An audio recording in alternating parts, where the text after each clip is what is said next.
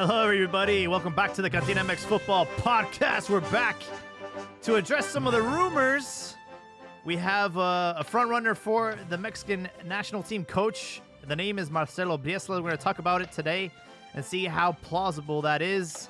We have Alejandro Zendejas and Tata Martino screwing us over.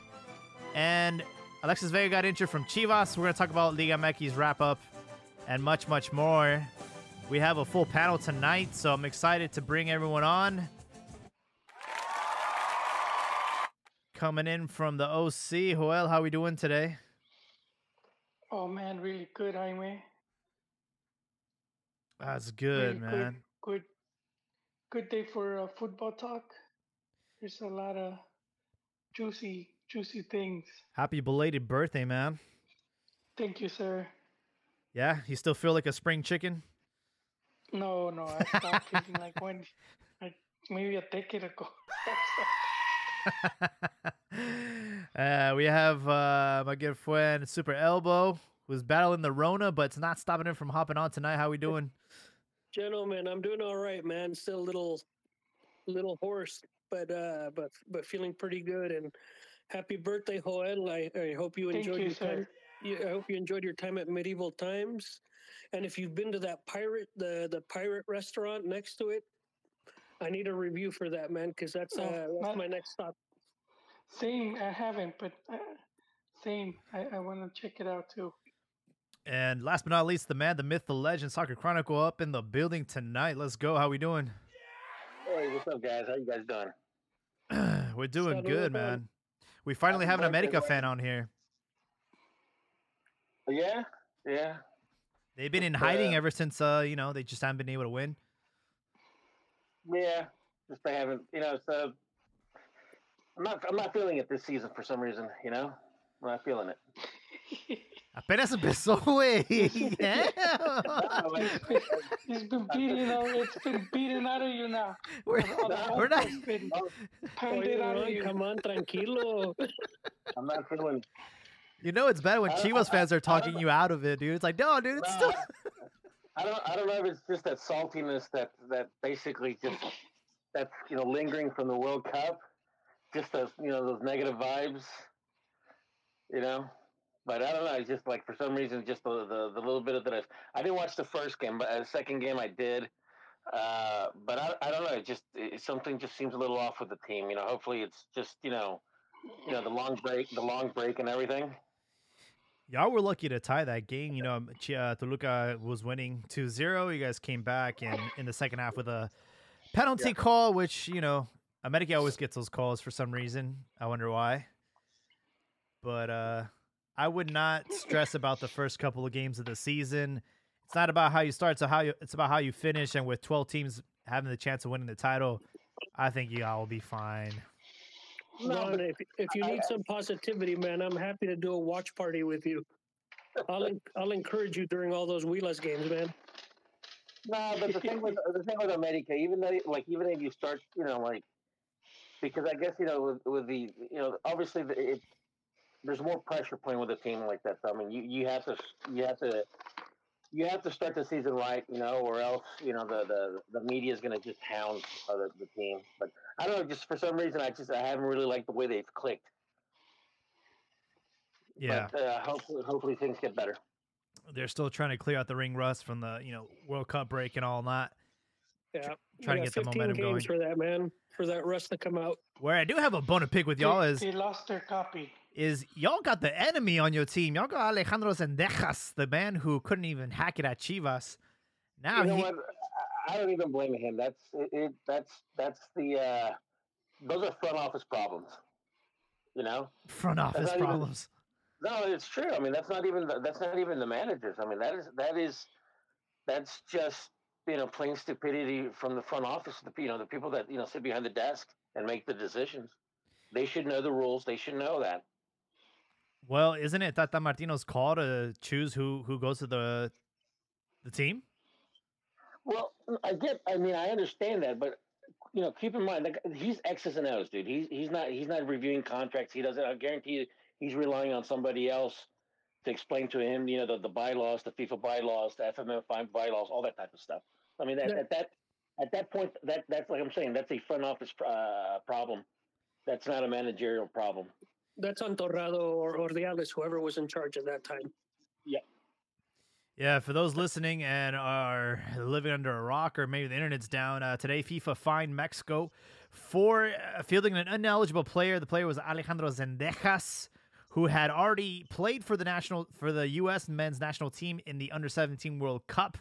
There are uh, opportunities for a one-time switch, but he did not f- fill out the paperwork, and Mexico used them in a few partidos moleros and uh, a few U23 matches and FIFA has asked Mexico to forfeit all of those matches. So, guys, Guatemala has officially beaten us 3 0.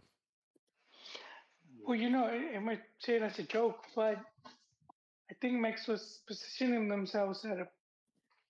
Were in the last FIFA standings? They were um Some of those were under 23 games, if I'm not mistaken, right? the Some of them were under but they play 23, with the- It's not. It's not really going to Oh. affect. The, it's not going to affect. No, the not the senior. but the the Ah, well. friendlies was Ecuador and Guatemala from the senior side. Yeah, so it's not, it's not going to do Yeah, much. that that could that affects a little bit with the whole um. Are you Just talking about bit, you know, I- the Coca Cola forgot- I- rankings? But but here's here's the thing with that. You know. Oh yeah, the- but I, for, I forgot one thing. I- Wait, wait, Ron, really quick. I forgot one thing. Mexico's already seeded. We're already we're already no in the pasa, World no Cup. pasa nada. No Yeah. pasa nada. No, no, it don't matter being seeded. I mean, being a Thor, it matters to be a seeded team. Oh, I see. so, but they Yeah. can't take that away because that's one of the hosts. What- it's it's What it they're is- not Yeah. What it will reflect on is on the Coca Cola rankings and the IFHS HSS, the one where you said the guy lives in a basement. The, those two. yeah. But uh, no, but like I say, I mean, for some reason, you know, like America had, I don't know. It just it seems like the front the front office, you know, the and just in gen and just in general, you know, the front office people in, in the federation and the League MX have like have dropped the ball. Uh, I mean, America, you know, when Solari was there, they lost, you know, three points. Remember it with Atlas? I Yeah. remember that. Ron, Uh, that's my. Do you guys Miguel- never fought it? What the fuck? Miguel Herrera also, I mean, Tigres and stuff like that. And then, ish, hell, it even happened to Real Madrid. Weren't they knocked out of like the Copa del Rey for, for, it- it's just, for some reason, it, those are just brain farts that, that, you know, the front office personnel, you know, you know, for some reason, they just tend to screw up something from, uh, from time to time. Mm. Yeah, but why why didn't America fight that? Given that Tigres Tigres had a precedent of they actually fielded an unregistered player and and the the league made them replay three games. So they actually went and played the games all over again. America didn't even field the guy. He was just sitting on the bench. And and just for like what, the first half? No, I get, I I get it. I get it. I just, I just think that they wanted. I, I think by by fighting it, they were just going to prolong the, the the the you know the controversy. So I'm thinking, I'm thinking that those guys just wanted to just you know what, forget about it, get it past, you know, forget about it and move on. And all all this over a player that wouldn't have made a, a fucking difference. Like it's almost like the Chio situation with Ormenio. You know, we went all through all this trouble to break rules and all this stuff and traditions just just for this trash guy. And like Zendejas, like he wasn't gonna be a, a make it or break it player in the national team. I don't even know why like we even went after this kid. Let him go back to the United States. They could use him a lot more than we can. Yeah, I think he was uh, Beto who, who basically, I mean, he made a good point not too long ago. Uh, I mean, in the history, you know, there hasn't been one Mexican American player that has been, you know, a It's made a difference. Yeah. Yeah. How many have we had? Who was that? Uh, the guy that played for Santos? Skinny guy, Oh, oh, what's his name? The guy that, uh, Castillo. yeah, Castillo. Homie, yeah. The guy who got off the boat on, on the way to uh, Honduras or something, right? yeah, he for, yeah, he forgot his, uh, uh, conveniently, he forgot his passport. Yeah. Remember that? And, Oh, yeah. uh, yeah, so but I mean, that guy just had a poor work ethic. Uh, I mean, I remember the guy. I mean, I, I don't remember who who the coach was at the time, but he. I mean, he, he. I remember he said something about his just you know when he would go to practice, he just wouldn't really do anything. Oh, Uh, sounds like Gio Reyna. so- yeah. But no, like I said, but I'm saying, you know, like, oh, I mean, at least in the past ten, you know, ten years, you know, and I think this has this stems mostly from the, you know, the U.S. Spanish press trying to make a big deal about, you know, trying to fight for, you know, you know, for players and stuff like that, trying to make the, you know, make this more like a rivalry issue. But like I said, I mean, and, since I've been watching Mex, you know, since I've been watching soccer, not one, not one Mexican American player has really been consistent or a standout. I'm trying to think of players like so. You had Castillo, you had Gringo Torres. I don't know if you guys remember him. He played for Tigres for a little bit. Yeah. he did. He, he Uh, did. we also have uh, Jonathan I was Gonzalez. just about to say Jonathan Gonzalez. Uh, Mhm. el conejito, conejito Brizuela. Brizuela. But Brizuela didn't. Was he ever part of the U.S. national team? I don't think he was. no, he grew up in Mexico though, didn't he? No, he, he, uh, He was born in San Jose. He was born in San Jose. Yeah. Uh, but, But yeah, but he wasn't like ever like it wasn't like one of those like oh which team is he gonna pick no it was always Mexico as far as like in recent history obviously uh Pepe I think Pepe was like the big one but at the end of the day like none of these dudes have panned out and none of them would have made a difference either way so And, and I don't think any of them have come back to bite us in the ass either, right? At the end of the day, when No. they pick the U.S., not not in anything uh, of any importance. I, I, I don't think. no no. There was that guy. What's the name? Uh, he played for Necaxa. Uh, Necaxa. no, Daniel Daniel Demetrio Hernandez.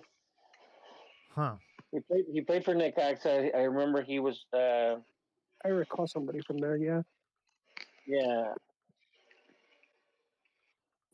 that, that's, that, that that's how that's how impactful it's been that we're we're struggling. yeah. Yeah, no, I, I, can't, I don't know. I'll have to find it, but uh, no, I, not, doesn't this doesn't really ring a bell. Either way, though, uh, we don't have a coach yet, guys, and uh, we obviously had a Argentino, and he it didn't work out with Tata Martino. We have another one that's uh, starting to pick up steam, Marcelo Bielsa. Is it lazy journalism, or is there a legitimate chance of him becoming the Mexican national team coach? And would you want him? Go ahead, Ron. I'll let you start. Honestly, no. It's, it's going to be more the same, you know, with like the guy. I mean, we're talking about Marcelo Bielsa back from the early '90s, yes. You know, and I guarantee. I mean, I understand he's got a hell of a curriculum and stuff like that, but eh, eh, that I just don't see Bielsa doing anything with the program. I mean, uh, uh, Bielsa's the type, the type of guy that's stuck in his ways. Uh huh. Um, and it's in a way, it's going to be like almost like Tata uh, 2.0. Um, Ouch. I I, I I- agree I as mean, far as him being stuck in his ways, but he is very meticulous and obsessive. But the thing about it is, this is not we're, this is not club. This is in club football. You only get the guys, you know, twice a month, once a month, and stuff like that. I mean, at this point, like I said, you need somebody that that knows the players, knows the league, knows, uh, you know, stuff like that. I mean, honestly, I'd I'd I'd, I'd stay in house. I would either go with a guy, you know, somebody like like a Jimmy Lozano. I mean, the guy at least won some silverware with the, with the under twenty three. I, you know, La Volpe, uh, Miguel Herrera. Um, because at the end of, I mean, right now the thing that Isn't that me the also most is, more of the same though? Ex- uh, apart from Jimmy Lozano, isn't that more of the same? No, but the guys, I mean, they, they, they they're in, they know the system. They know, you know, they know how, you know, what, what's what's what's going on with the league, the players, and stuff like that.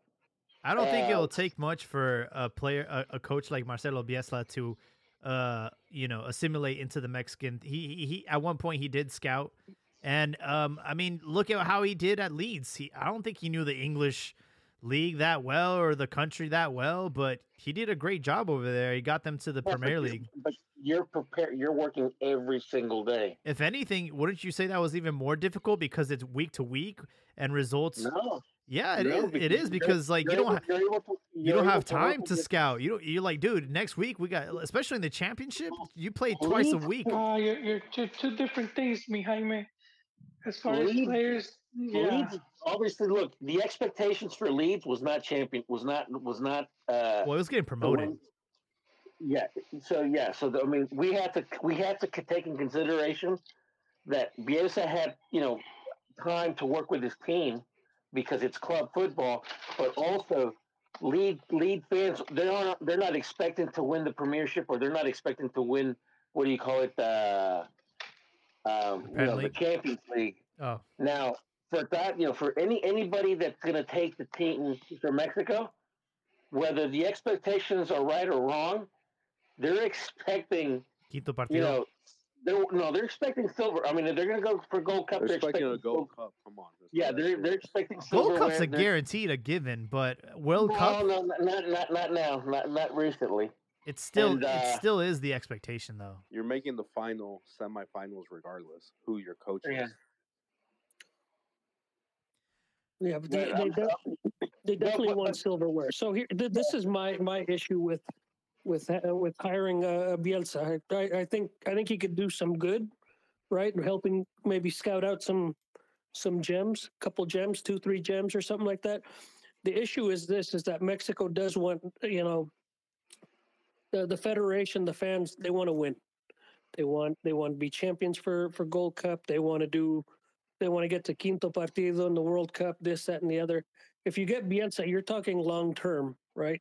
In trying to rebuild the youth system and trying to do a bunch of different things. It's not a, a, win immediately type thing uh, w- with him. I think I think Mexico's uh, infrastructure is pretty jacked up right now with with uh, with football, and so if you want to win now type thing, then that's not going to work. It, it- he'll never fi- he, he'll finish maybe one year with, with the selección.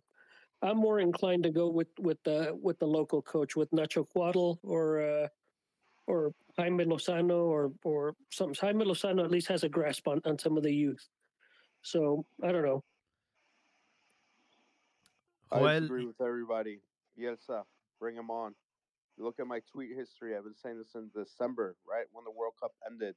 I've been saying we need Bielsa and his assistant needs to be Rafa Marquez. Now the rumors are Rafa Marquez and Jimmy Lozano. I guess La Selección follows me on Twitter. I don't know, but I'm telling you right now, I've been saying this. I agree with Super Elbow.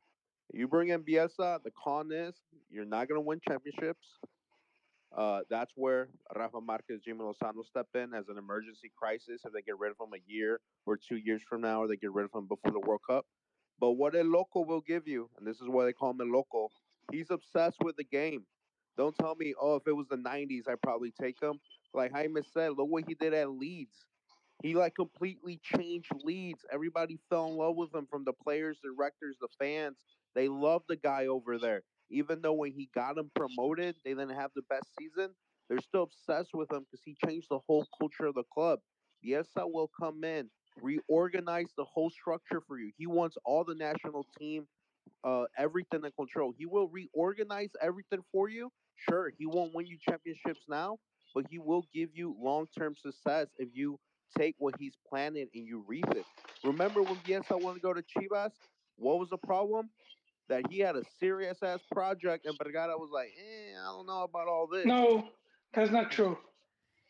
Bielsa So what wanted. Sorry, Bielsa. oh, sorry, man. yeah.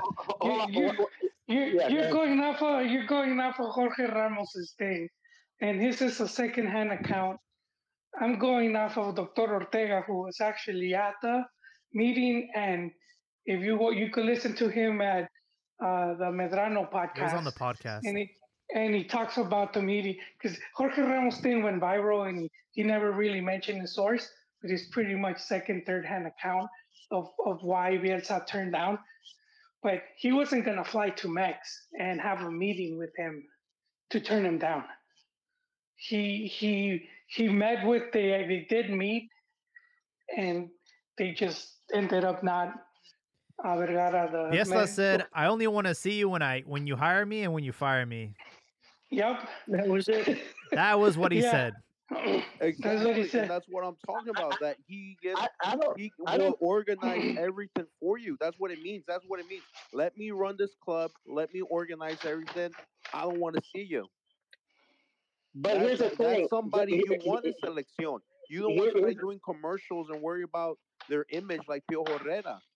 But but see, some of that is is the media throwing shit because but- I don't but here's the- remember Her- Herrera Piojo doing commercials for selections. A lot of them he did was for his own personal thing, and then the one that got him fired because he was doing now political stuff, Green Party or whatever, and But- that but wasn't through FMF. That was through his own I think Ron, agent or whatever. I think Ron wants to say something. Yes. here- here- here's the thing, though, and, and Hugo Sanchez has said this before that his biggest mistake was taking on also the uh, the, the youth, the, under twenty three. He said he should have just stuck to the, the, the national team, which which it's it's it's a valid point, but also going back to to to uh, local, I don't think there's any any any coach, at least you know like you know, I understand that Bielsa, he's he's you know he's he's basically almost like OCD when it comes to tactics, but not not but he but but I I, I would argue that La Volpe is worse than that. La Volpe, he's a fanatic when it comes to tactics and stuff like that. So I don't know. I think you get the best of both worlds when if you go with like La Volpe because he knows he, he's obviously he knows the you know the league, the federation, all stuff like that. But in terms of uh, in tactics, I mean, I would, and, and the guys know this. I did not like La Volpe the first time around. It wasn't after he was gone and and then seeing the, the screw ups that the federation has done, the national team has done it since then, that I started to appreciate what he was doing.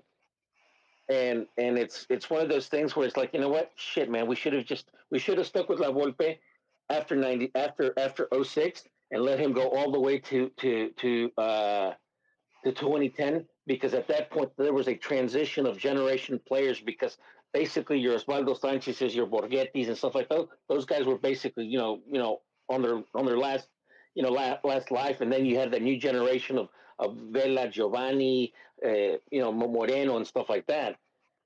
So I I mean honestly, like I said, I I would rather have someone. I would rather have either either Lozano or La Volpe, one of those two guys. Well, you're not bringing Bielsa for tactics. You're bringing Bielsa to reorganize the whole structure for you.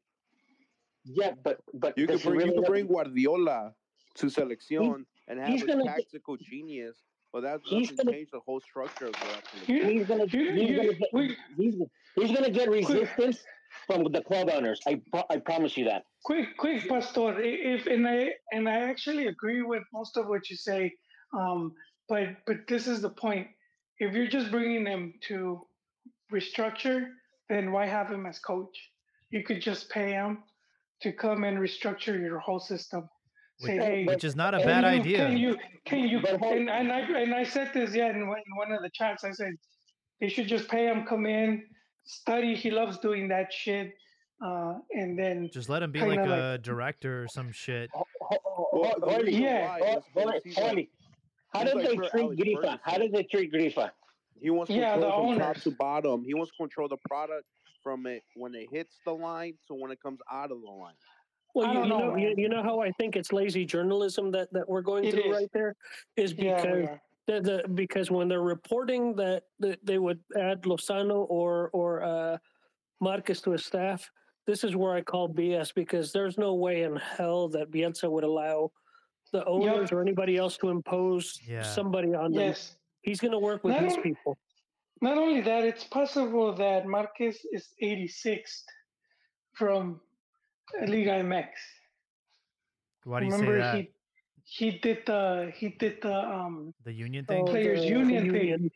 he did the union thing. What happened next? Orlegi takes over Atlas. They give him a swift kick to the ass. This dude, this dude just leaves the whole league, goes to Spain. He's been there hiding ever since. You know, and there's a chance they might have been like.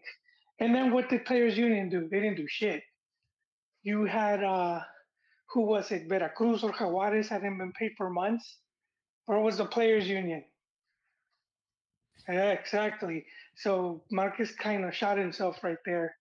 I don't know exactly how all that works, but I don't think he's in the best standings of a lot of the the owners that you have to ultimately get their vote. He he likely he likely is maybe semi banned, but if he He becomes a successful coach, up, if he becomes a successful coach, watch how quickly they change that up. But or no, he I, I, up, man. Yeah, I think it comes down really to to to Bielsa working with the people he wants to work with. Yeah, It's but I not- wouldn't consider like impose. It's like, hey, Bielsa, I think both sides agree that you're going to plan on being here 10, 15, 20 years. So we were actually like a, someone to learn from you. So to take, because you don't want to put in all this work, you leave and somebody comes and cleans the slate and starts over. So someone to take over this project when you decide that you want to step away. I don't think there's anything wrong with that. And I don't, if anything, I think it's like a compliment. We want to continue what you build.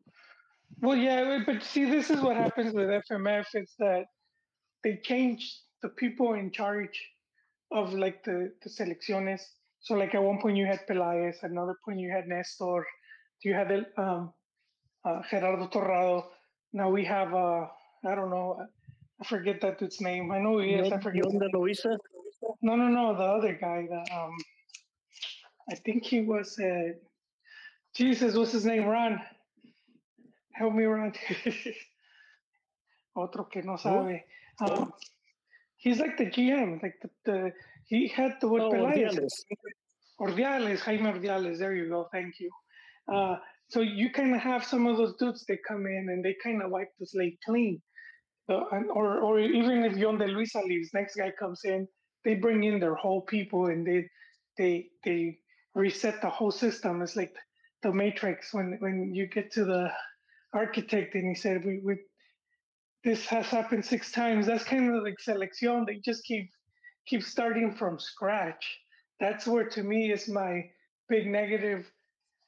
Not negative, but like the whole thing is like, well, why bring someone like Bielsa if once he leaves, even if you have a Marquez or whatever, once he leaves, it's all done, right? You you're gonna have to have people higher than an, a coach or an assistant coach, e- even a GM higher than that to make sure that they stay within within um, the plan, you know, the blueprint, that they maintain it and then they keep doing it because I I, I do think like Pastor says he could restructure it and, and do a really good job and that in the long run it could get good results. Uh, and I do think Selección could could benefit from something like that. We have Here- uh, here's- I Sergio, don't- I real, don't think- real quick. Sergio Cruz on the YouTube chat says uh, Bielsa wouldn't come to Me- wouldn't come back to Mexico, not winning anything with Jimmy Lozano or Rafa either. And he also says that I trust Jolie. Uh, thank you. I do think he would come back because he he actually flew into Mex to interview for the Chivas job. So he actually did interview, and we have first-hand account again. Uh, Rafa Ortega, Doctor Ortega, who was at That was like time. what over ten years ago. Yeah, but they were saying that he wouldn't have since, you know, like like it's kind of been made like he's super negative, uh, because of what happened. Also, I when he remember was at, he- um, he was at Marseille and he actually there, addressed it in the part, in the press conference that he was being because ru- there was rumors. he was being rumored with Mexico, and he straight up said in the Marseille press conference, like, "Yo, that's all a crock of shit." yeah, Well, Yeah, one- and it, it, one of the things though is that look, Yon de Luisa. I mean, and, and the reason he he didn't get fired, the reason he didn't get fired after this, you know, the shit show that that's been, been going on is because really the only thing that's keeping him on board is that he is a he right now he's a FIFA FIFA vice president. He's a he's um they they restructured they restructured the uh the, the FIFA restructured the uh, the executive board the board. and stuff like that. So you got the you like you have the FIFA president, and then you know like and then they have like these FIFA you know VP execs and stuff like that. So did- didn't Yon also help se- help with the whole Mexico third host thing. That was that was Televisa, dude. Yon De Luisa is there because of Televisa. So so so basically, what I'm saying is that right now, right now, the only reason he still has a job is because he has he you know he, they they basically positioned him into a FIFA into a FIFA executive position. So I mean, if if Mexico if if if if Mexico doesn't do have, have a good showing between you know basically at the World Cup, he's gone. You know, and I honestly the only thing that's basically saving Yon De Luisa now between now and the World Cup is the fact that we that Mexico doesn't have any really you know yeah really they you know they're going to make a shitload of money in the World Cup. Wouldn't that be even more of a reason to give a play a coach like Bielsa the the the the, the role because Mexico's not going to be having to worry about World Cup qualifiers. They have basically a whole like crash dummy no, test run. No, you know, no, no, no, but the press, the press, they're, they're, they what want, pressure do we have to win a Copa de Oro? But we don't have any official tournaments outside of that. And that and I know, and, that, and that's why, and that's why they're saying any game right now, any game that Mexico plays is just friendlies, and they're basically gonna they're, they're gonna diminish the win anyhow. Whether it's you're, it's it's one of those situations where you know, damn if you do, damn if you don't, because right now Mexico doesn't have, you know, we don't know we don't know about the Copa America. So it's like the whoever, whatever, whatever coach that you know that gets picked between now and the World Cup, it's it's like basically it's just all you know. It's like they're not going to have any quizzes, and they're just going to have to wait for the final. Any quizzes? I, I do think there will be a Copa America Centenario, not not Centenario, but like a like Copa America Centenario, probably hosted in the U.S. again and I, I could see that happening. Let's make it happen, Captain. We also had uh, Sergio wish you a happy birthday. Thank you, Sergio. yeah, there will be a Copa America. I mean, Tyler Adams confirmed it. It'd be pretty crazy if the U.S. goes and Mexico doesn't. So the U.S. Well, it's pretty here. I mean, Mexico's going too. Yeah, and in Canada. Mexico, but it's, uh, it's, but it's but it's pathetic that you have their executives talking about it and we don't have one Mexican federation, you know, one one executive from the federation basically acknowledging. We don't yes, even have a coach right now, bro. Our shit's all fucked. Yeah. And uh, all right, so those that like don't want Bielsa, like I get it. He's old and whatever. He's not a. He doesn't have. He's a, old. He's old and and he's he, he's more of the same, and he doesn't have any titles to you know. Like I understand like the the he arguments. has titles. Just he has titles. Old, it's they're just, old too. They're yeah. They're, they're old. old. but here's the problem. It's more of the same, Jaime. It's more of the the what his project is is not what the federation is looking for or what the the fans are looking for. They want immediate results, right? Wait, and, uh, and, and wait, wait, this wait, is what I was going to bring I, up. I do think the federation is looking for it. I, I do think they are looking. F- the whole restructuring thing, like Pastor said, to have someone and, and build a structure for them. And it's kind of sad that again we we look we look well, abroad because because Nestor had done that. Th- think when, about when, think about the uh, the, whole... the, events, right? We're not we're out of the the Olympics. We're out of the we got eliminated in the first yeah, round of the World Cup. Of that. It's like a, co- a culmination of all these things that went wrong, all the way from the youth levels to the senior level. And yes. it, it does make sense to bring in a dude that's going to be like, all right, let me run this bitch. Yes. Let me and scout look, these when, players. When, when, let me let me throw in the old guard out, and we're just gonna fucking start from scratch. Well, when when Nestor came in, he set up a whole program, and remember he got kicked out. And Marquez was ironically now we're bringing it back. Marquez was one of the dudes that got him kicked out. He when they write this letter and they uh, Federación does a about face, and they told Nestor he had to apologize or make a statement and he was like, "Nah, fuck you guys, I'm out." But when he had been working in the restructuring, that's when Max was doing really good at the youth levels and Olympics and everything. Um, and it's it's kind of sad to see that all of that got erased as soon as he left, because that was a good. He had restructured that and left a really good program, and you could see some of this. Um, they talked about um, Chepo talks about this in the uh, Los Maestros. Um, what was it on? What's it going to say? Yeah, Los Maestros Los de la Maestros de, Yeah. Yes, there was some TUDN, and you could see it. And they talk about how they won two long tournament. They want to win Olympics. How they had set up all the, how they had all the coaching. He's he's talking about all about that. And I had done an article way back when, um, when Nestor had first talked about this when he when he became uh, when he took the position and he was talking. And a lot of it was like stuff I felt that he he lifted from Hans, which came from the Dutch, from like um, you know how they how they do their stuff, uh, like in Ajax and whatnot, where how they have all the teams playing the exact same way, so that it's easy to like if a player moves from the under 17 to under 20, it's it's he's playing the same way he was playing that when you put him in the first team, he doesn't have to adapt. Like adapt to what he's been playing. They all been playing the exact same, um, and I thought that's something that they were working on, and I thought it was it was being brilliant, and, and it just got like swept away. Uh, The success didn't matter. It was like whoever came in was like, uh, I could do better, I guess. So those, all right. So I think you guys are being look.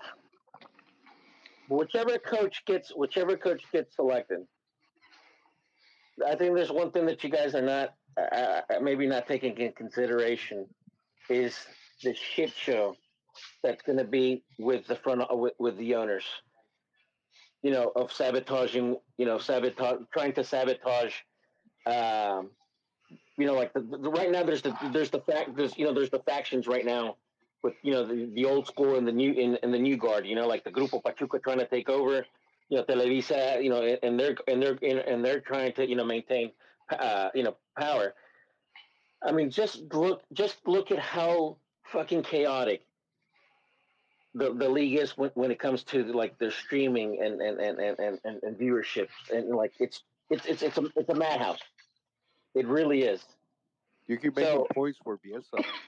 No, no, I don't think Someone like because Bielsa's not gonna bend over for that. You'll, you'll walk out. Yeah, yeah, dude, they, if they if they if they kicked out Menotti, you don't think they'll kick out uh, uh, uh, Bielsa? Without thinking twice. You know, I mean, those we're basically living in, in the in the in the. I mean, we had the TV wars in the '90s. Okay, eventually, eventually, you know, uh, Salinas and, and, and Azcárraga, they basically, you know, they, they they they they came to an agreement. They came to terms. Okay, that hasn't happened. And now, and now it's not the TV wars. Now it's the streaming wars. So you basically have a couple. You actually, in reality, you have three factions. But back then, you had two. And that and those problems carried on to the national team. I mean, that that's when that you know. Wait, Ron, isn't it four? It might be four. It might be four factions. All right, but we're No, gonna be no, so no. pessimistic. Then what's the point of choosing a coach? Because according to you guys, Bielsa, they'll get rid of him if he stands up to him. And Jimmy Lozano, he's not gonna have the balls to stand up to him, and he'll just bend over and say, Well, no, no, no. Biel- Bielsa will walk away if he's not. So he's I not mean, what do you guys want? You guys, you want somebody who's gonna bend over and just not put the sporting first? He's gonna do what the directivos want, or you don't want somebody who's gonna try to stand up to him, even if it means him getting fired? Because it seems either way, you're being pessimistic about the situation. So what's the I'm not being pessimistic. I'm being I'm not being pessimistic. I'm just being realistic. Okay, well, you're being realistic. So what's the point of even getting a coach then? Because neither one from either side seems to please you because you will always uh, put it the blame on the, the directivos, which I agree. They're not the they don't make the wisest decisions, but you got to start somewhere. I'd rather I- start I with think- somebody like Bielsa, who even Guardiola himself said he could have won more with Barcelona dynasty than I did, but I could have never transformed Leeds the way he did. He's the greatest coach in the world. And that's the key word transform. The way he took a low club and transformed. That's what we're talking about, the structure. What, Talking what about remains to be seen? To win you It- a Copa America, to win your Gold Cup, to win your Quinto Partido. We're not even talking about Bielsa making it to the 2026 World Cup. Well, I mean, there remains to be seen about how it transformed because it's like it could just be for a short for a short period of time, not I don't- I don't- exactly. You're You- not gonna you- get all uh, of a you're sudden- come in and put a base that's gonna last 20 years. That's nowhere. There's no selección does that, except maybe for Holland when they had their thing in back in the 80s or whatever, and that style lasted and then Barcelona, and I mean Spain with the tiki taka from 2010 up till now. Brazil that tries to do the joga bonito throughout its history. But majority selecciones, they're always switching styles. They're always because they can't find their identity, and that's what separates the top from the ones that are not the top. So they're always I know, but-. But usually, like the whole kind of like, at least when you say transform and I see it, and it, uh, to me, it, kind of means it would take Max to the next level. I don't, I don't see it so much that way. You know, it's sort of like he helped improve Chile, right? And they they did that whole, they went through a pretty good run, but then they didn't even make it to the next 2022. They weren't even there. So it's it's sort of like that. Like if he did come in and did that, or it, it would like benefit for like what 10 years maybe. Do you know what I mean? What else do you want? For as a Mexico fan, what do you want? Well, no, as Mexico fans, we want silverware. We want to win the World Cup.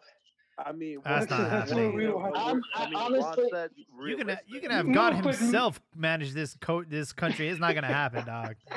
No, I I mean, ten Yeah. good years of winning Gold Cups, beating uh the U U.S. qualifying to tournaments, having good youth team, exporting players to Europe, making the quinto partido. I mean, But exploring, exploring. I think you you you get off of the. I, I think you guys bought into the whole media thing with the exporting because that La Volpe, because the selección looked good, La Volpe and that's sent all these players, and a lot of it is like bullshit. Uh, you know what I mean? They, they, he, they just somehow gave him all the credit, and fans always believe all this that like, oh, you look at selección, you, you go to Europe. Sort of like, eh, not really, you know? Um, it's kind of like when he said pasamos caminando and the media jumped on that and they used to criticize even though if you take a look at the history of mexico in, in the region they don't really they've had a long history of struggling to qualify so we hear these things and they sort of enter our conscience and now we think it's that's how it is do you know what i mean for, for me the transforming is more more for like like the federación being more professional I, I agree with what Ron is saying, but I think Ron is Ron is like he, he's his timing is off. I, I think uh, he's not using the strings. Ron, I do think the streaming wars they will commence after the World Cup. no. Televisa, Televisa already has a lockdown. They have the contract. No one's fucking with it, but it ends after the World Cup. That's when the shit's gonna hit the fan.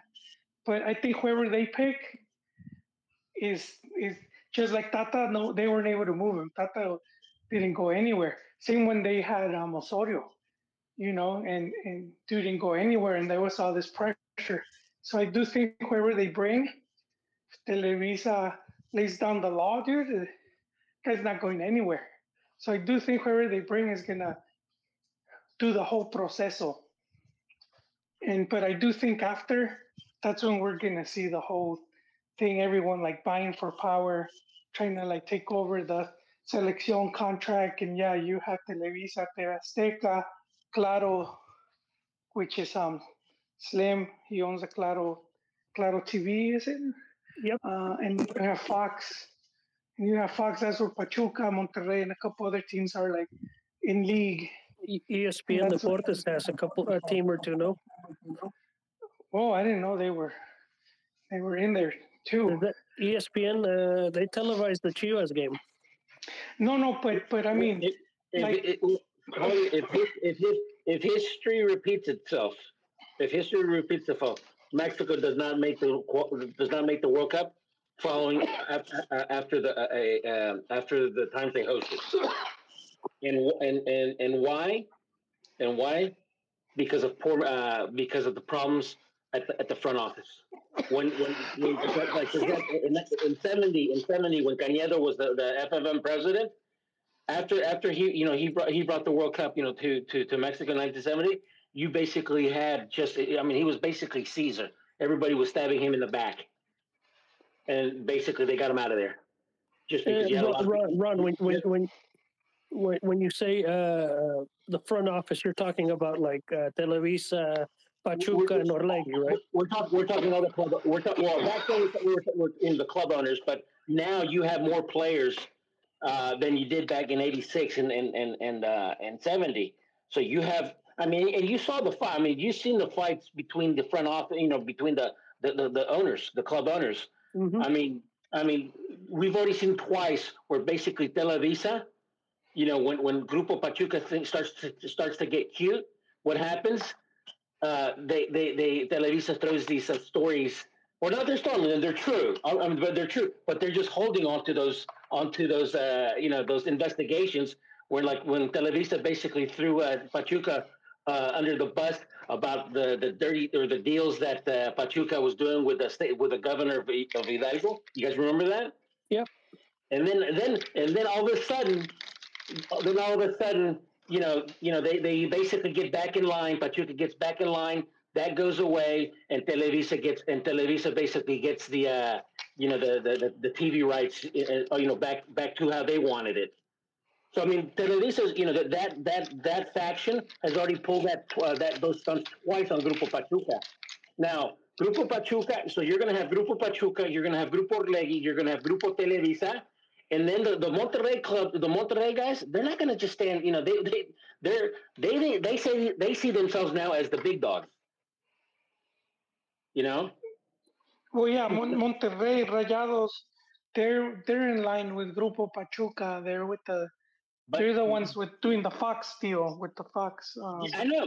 I mean, because remember back, you know, just a couple of years back, you basically had out of the eighteen team, yeah, out of the eighteen teams, you had you had all but one, either with Televisa, Televisa or, or Azteca. Uh, I think the other one was uh, with Multivision. I think that was Atlante, if I'm not mistaken.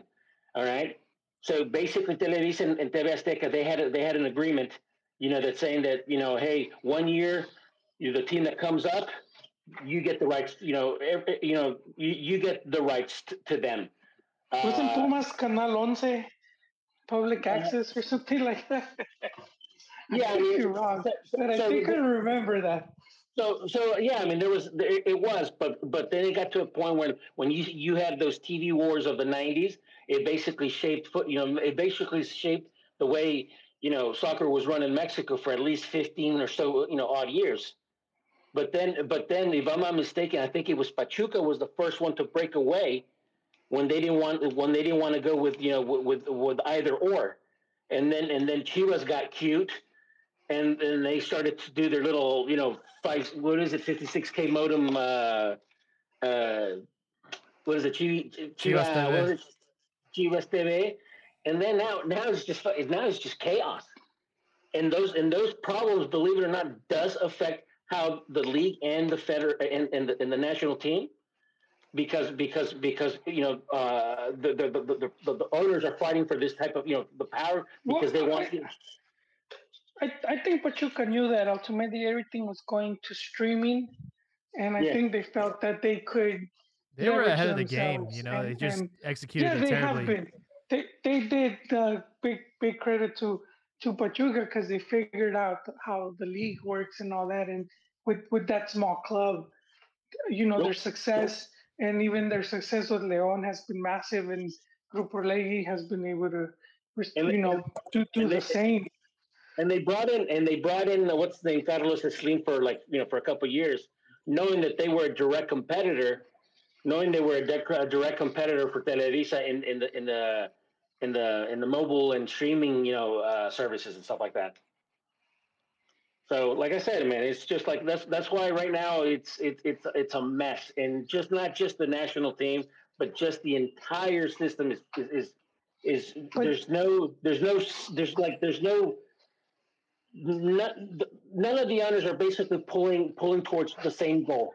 But And but you know, th- there's a big difference though, Ron. Ron, I, from TV Wars when Menotti was there, and and the part that has to be mentioned was Emilio Maurer, Yeah, and and I forget the guy who's the he was the president of Atlas. Um, De La Torre. goddamn. No, it was some other guy back back back when uh, Maurer was there, Okay, okay, and But no, they. but but well, here- they they take they took he they basically when they take over the Federación, he goes and he gives the contract to TV Azteca the national team contract, and Yeah, it and they, just poked and- the bear because America came. Well, not America. Televisa came back. Maurer ended up in jail. Uh, yeah, Um, and they moved. And remember, they moved the games from from from from the from Azteca Yeah. from Aztec Stadium to uh, Ciudad de los Deportes. You know. Yeah, So- so I mean, but uh, I don't see nothing like that happening now. Like at least not now because Televisa does have that that national team contract like set in stone at least until 2026. After that's when it's gonna get negotiated, and that's when I do feel that a, a- lot of the stuff you're saying is gonna it's gonna No, happen. couple, couple A big, big possibility that it will happen. A couple weeks back, there, Fassi, Fassi, uh, what was it? Andres Fassi uh, was giving an interview talking about, you know, uh, uh, um, shit. What, he, what was he was talking about how some of the federation, you know, some of the the club, the club president, you know, the, the the club presidents and stuff like that, that they don't know what they're doing. Uh, you know, they were talking about the type of money that was being offered for, you know, the TV rights, but you know, they didn't accept it and stuff like that, right? You remember that? Why would Fassi be doing that now when he has nothing to do with Mexican football anymore? Because I guarantee you, he's still. I guarantee you, he's still doing, uh, doing you know Pachuca's bidding. I, I guarantee you that. Yeah, there was and there was talk that he wanted to like Get back in. take a control. Yeah, take a controlling share of Chivas. So So just what a what a wild uh, rabbit hole we went down. But if it's not Bielsa, who would you want? And that's the problem. You, You're- look at the you're- the, the, you're, you're seeing no it's just it's just we it, Jaime you have to talk about this because there's a reason why the national team hasn't been able to pick a coach because why because the club owners ultimately are the ones that are voting and technically you're supposed you know you have 18 teams so technically you have 18 votes but really you don't have 18 independent votes you have some of the teams have uh, multiple votes uh, was it uh, Grupo Yeah, they vote in block. en, en grupo en grupo Pachuca. So I mean that's that's that's one of the reasons why we still don't have a coach is because because you have you know you have the clubs right now bickering and fighting who's going to be the coach, and obviously and why they're and why are they doing that? Because I guarantee you they're not they're not voting uh, they're not voting for the coach based on on on what he can do for the team. Hmm, They're basically voting like remember remember when they brought, they brought in Sven Goran Eriksson yeah. remember one of the criticisms, not only just of, of the ESPN crews, but even the Fox News, uh, Fox Deportes crews. They were they were talking about how how basically Sven Goran Eriksson that that basically the uh, the the the grupo grupo uh, you know grupo what's his name Salinas, which is TV Azteca and Grupo Televisa, they basically have you know direct access to to them, and leaving and leaving all the others out. So I mean, I, I guarantee you that's one of the that's one of the considerations that in picking the coach, they're going to pick they're going to try to go to see which coach is going to favor, you know, um, Even know, the which- clubs, like you could bring players from their clubs It's- That's not what the coach can do for the national team, but Yeah. the national team can do for their club. I don't think. I mean, I don't think that they impose players on the on the national team coach. Uh, and the re- I used to think that in, until Ojitos Meza, I, I do think they do.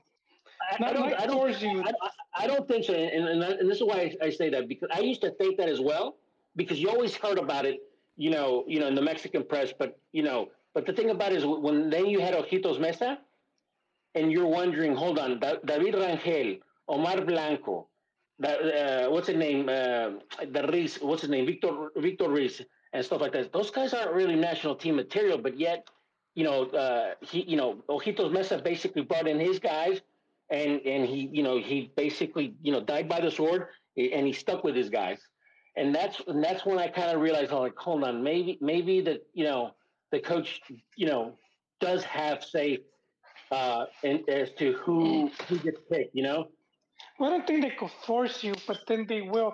Because if you you're one of the club owners and you wouldn't want representation of your club, well i, I mean I mean it's it's, it's massive. It, it improves the player value and all of that. Brings it's, it's a promotion for your team. If you're at the World Cup, it's not just Blanco, but it's America striker Blanco. You know, it's it's I, I mean, I don't, I don't doubt that. For example, like let's say, let's say Javier Aguirre, okay, who came up through Pachuca. The Pachuca people basically paid for his uh, quote unquote, you know, education when they, you know, when they had him in, in Europe and stuff like that. So I mean, I, I mean, I wouldn't, I wouldn't be surprised that you know, you know, if like you know that sort of like ownership, you know, would say, hey, Javier, I want you to maybe, hey, can you look at this guy for me? You know, blah blah blah blah blah.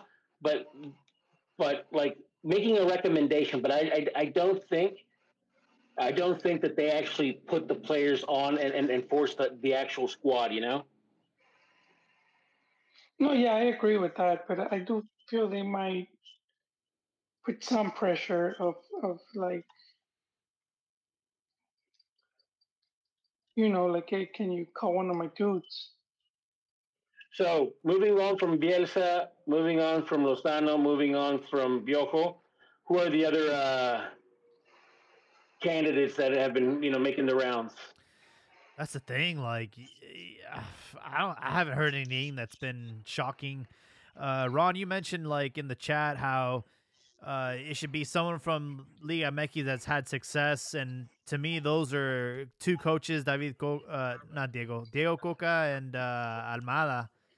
So, I mean, those are the two that have had success in Liga MX. Obviously, won back-to-back Well- titles with with Atlas, and then uh, but Chuka Almada's doing a great job over there. So, every, every once in a while, you hear Turco Turco's name get dropped too. So he's on. He's That, that's true. But like I said, I mean, I, I said this that in the past, basically since since uh, since e- even even even the um, basically since uh, 2000, 2003, which was La Volpe, it seems like the federation treat, treated treated you know the selection of the, of the of the coach almost like as in reality TV, where before that, usually the the the team you know the coach was the you know the the, the, the at least the, the front runner was usually the the coach in the league that was playing well and that was winning titles like you know Bora you know you know Bora got it you know uh, Mejia Barron Lapuente then you also had El, El, El Güero uh, Cárdenas you had uh, Nacho Trelles and stuff like that so it used to be where it's like it was a no brainer the guy the coach that was doing well in league consistently you know, lifting trophies and blah blah blah. Okay, that was that was the guy that you know, it's like that was you know basically at the at, in the front of the pack. But now, and like I said, personally, I, I don't like the way they're doing it. They, the, the way they've done it in the past, you know, twenty years now, where they basically leave they leave a, a, a- a long you know period of time, and they treat it almost as as in reality TV. But you already explained why that happens. Because 20 I- years I- ago, It, you it, it had is. one or two groups making decisions, and now you have four or five different groups making decisions. So that's why it's not just a, as simple as yeah, let's take the guy hot. There's so many different perspectives, so many different interests. That's why it's become a circus. Yeah, it is, and I personally, personally, I don't like it. I liked it. The, I liked it the way it was before, you know, because it, it just it just made sense. Um, and but it, it is what it is. Hey, yeah, you know, make it great again. With America has the biggest influence on the decisions. I'm sure America fans agree. Um, I I mean honestly, I mean, obviously because I mean I, you know being a, a America fan and stuff like that. But per, I mean personally, I'd rather see the league. I, I I've always said that that the Mexican Mexican league should resemble should try to emulate the English league in, in the sense that the league and the federation are They're two separate. complete are two completely in a, uh, you know bodies autonomous where one does not influence the other and uh, now granted you know they tried they, they did they they they're trying to do that. And really the only way that they've they've done it is by basically the net you know the FMF is basically a nonprofit organization. They're an association association TV and Liga MX is basically a corporation which really it doesn't i mean yes legally it's it's legally you know in terms of uh, the, the, the legal structure it's different but it's still the same people running both uh, both uh, organizations you know Speaking about America fans, we have another one in the building. Ricardo, how we doing? How's your uh, evening going? Buenas noches. How's it going? Doing good, man. So far, we've made it almost an hour into the podcast without talking about America and their we did talk about Televisa though. so- and their abysmal start to the season. I- I'm surprised you guys paid so much attention to that Bielsa, those Bielsa rumors. I thought you guys were going to talk about uh, that new beautiful white jersey America came out with, man. But but if you if you guys will just for a little bit, I'd like to give my take on the on the Bielsa also. Yeah, let's hear it. Uh, well, I think he's. Um, I would. First of all, I don't think they're gonna hire him. But if they do hire him, like uh, you guys made some great points. Like it, it sounds like uh, with all this cheese, it sounds like one of those shows like Despierta América or el, pro, el programa de la señorita Laura and stuff like that. But this this guy's a loser. He every everywhere he goes, That's He how you start. You come. All right, all right. Keep going. Keep going. I mean, let's not forget this guy had, in my opinion, like Argentina just won the World Cup, but that 2002 team that he had, in my opinion, has been like the best Argentina team since I don't know since since I've seen since I've been alive, and they have great they had great players like Crespo, Batistuta, Riquelme. Riquelme, my Thank my you. guy Aimar. my guy Piojo, and also Zanetti.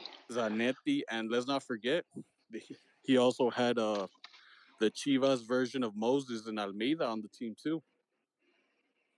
You know Great the guy, point. Great point. Th- th- Remember that team, that Argentina team, caminando in the qualifiers. And and he always anytime they they talk about Bielsa in Argentina, that's that's what they always criticize him for. He had, uh, let's say, two of the greatest strikers like in the last twenty years, maybe 20, 30 years, and he didn't know how to play with them. Yeah, he didn't. He, ne- Wait, Is wait, it that was regretted is his it last- it they didn't know how to play with him or he didn't know how to play with them? They didn't know how to fit into his structure or he just didn't know how I'm, to use I'm them. a big, I'm a big Bielsa fan, and I'm gonna say he didn't know how to use him because that's your job as the coach. Figure that shit Yeah, out. but at the same time, that was addressed. Like one of the things I already said, you're not gonna win anything with Bielsa. You're bringing him in for that structure, that reorganization. Any hmm. team, if you if at club level, same thing. If you hire Bielsa at club level, that's why I was saying Marquez or somebody else is the assistant. The following guy is the one that reaps the rewards. That's the plan. I don't know if I want Marquez. Uh, Whoever it is, you guys, whoever you it is, guys your give him too much of a say. your ideal guy, whoever it is, Marquez, Jimmy Lozano, Nacho Ambriz, whatever you want, whether they're assistant or they're not assistant. But the guy that replaces Bielsa, he's the one that reaps the rewards. Hey, Al Pastor, you've, you've been real do rowdy, man. Ma- yeah, um, comió gallo. But Marcus couldn't do shit at Atlas, and now now I'm supposed to expect him to do better with the national team. No, I but don't know. But Well, but e- even let's let's say they do hire him. I, I- like the way Mexico's going, I wouldn't I wouldn't be surprised if he's like the two year booty call that that Mexico uses. Because like you guys said, this guy everywhere he goes, he fights with the media, or he doesn't like something that's going on, and he just packs up his crap and he leaves, right? But one one guy one guy we definitely have to eliminate from the conversation for the coach is El Primi. The Honduras guy. Oh yeah. I seen a post. He said that uh, he'd never coach for Mexico or a Mexican team because it's too slow for him. Yeah. The style's all wrong for him. I don't think he would ever be a candidate, though. Now, hey, hey, Holy, Holy, Yes. weren't Yes, you sir. weren't you proposing La Reimers? no, that wasn't me. That was, um, that was I mean, Juan, actually. it wasn't- I mean, because you were, I think, if, if I'm not mistaken, you were like, you were posting that you know she already has her like FMF, you know, Mexican You Federation, know, you uh, know, me, you're confusing Uh, me. That's Juan. uh, that's, that's her, Juan. her coach, coaching certificate, you know. Hey, my my guy Alvaro Morales, he he has a certificate too. Maybe he should get a shot.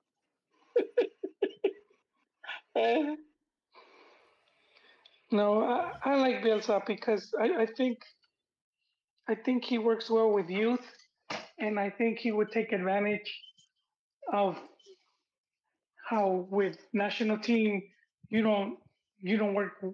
Um, of course, you don't get the players, but he will be able to get all the players, the younger ones, um, and he could even do what La Volpe did, where they would give him the they would let him have seleccionados once a month or something like that. Um, and if they they could do that, I know he could he could work a really good squad and not having not having World Cup qualifying and and and just not not too many more competitive games.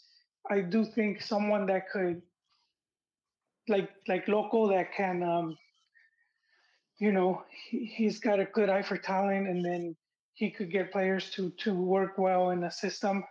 I do think he he could build a really competitive team with a lot of like the the weak sauce players we have and a lot of the young talent. And I, I do think he, he could put together a really good uh you know Team. competitive squad. Yeah, really good. Um and and like yeah, like Castor said, I do think he could restructure it. And but my only you know, my criticism on that has been just that I, I just would hope that the FMF would respect that. Um, Well, I got some criticism for you, Joel. Okay, cool. What is it? Oh, cause who was I was listening? I, I was uh, I was me estaba tomando mi cafecito while I was listening to you Oh. guys, Yeah, and I don't know who was it. The was it uh, Elbow Drop or Soccer Chronicle that was mentioning that uh, that about the meddling Liga MX owners, right? yeah, That they always got to put their, they got they got to wet their beak or siempre están de cucharones, right? Yes, Oh, and you and you ho you mentioned Chivas how they're gonna hire him, right? they were gonna hire him. He he traveled. They met up in a hotel, and he met up with uh with Vergara. with Vergara, and and he presented his terms. And you know what those terms were? Yes, and I'm going. You see, you came to the show late. I'm going off of Dr. Rafael Ortega, who at the time was vice president of Chivas, and he was at the meeting. And he said give him the quote. that uh, Jaime knows it better than me. Jaime, Which quote? It, it, it was The the Ortega. uh, the only time the only time he wants to see him is when he hires him and he fires him. Yeah. that's what he told Vergara. The only time I want to see you is when you hire me, and then when you fire me. Other than that, the fuck out of my way. And uh, Ortega was like, I don't think you guys are going to work well together. and that was that. The, the, I know you, dude, I know you're going off of the version from Jorge Ramos, but if I have to, if I have to believe one take, I'm I'm going with Ortega, man, 'cause he was actually there.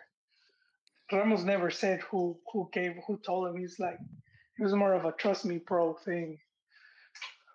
I don't trust those uh Birri hermanos, brava, brava press, man. I'm going with Jorge Ramos. But, Jorge but Ramos Ortega was banda, vice president. his He's the vice president who was at the actual meeting.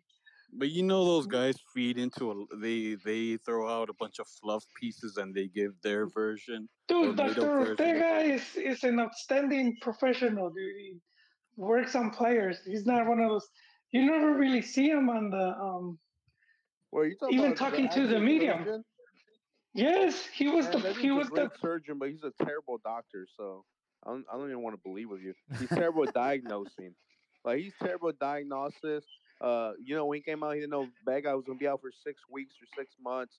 Uh, a bunch of players where like he does the surgery, and then three, four months later, he has to do another surgery because the first surgery. They're like, he's great at surgery. Apparently, he's the best. But as far as like, like the diagnosis, eh, his history shows that he's kind of terrible. Well, you don't know, but you don't know the player trusted. Hey, Marquez, when Marquez got injured, I don't know if he was. I think he had just landed in Barcelona. He traveled to Houston to get seen by Ortega. But I mean, regardless of how he is as as a doctor, Which surgeon, which Marquez? The the America. Rafa League, Marquez. No, the- Rafa Marquez. Oh, okay. I said Barcelona, so Rafa Marquez. He, he came to get seen by him, but but regardless, he was he was the actual vice president, and he was actually at the meeting. So I mean, Ramos is going off of second, third hand account, most likely a third hand account, because I don't think someone working close to Bielsa would give that story, and then they would. It, it, it comes out in the news and, and they'll get sacked. So I think it's more of a third hand account, and and um, this guy is first hand account because he was actually there. Well, I mean, regardless, I agree with Ricardo's first statement. I don't think it's gonna happen.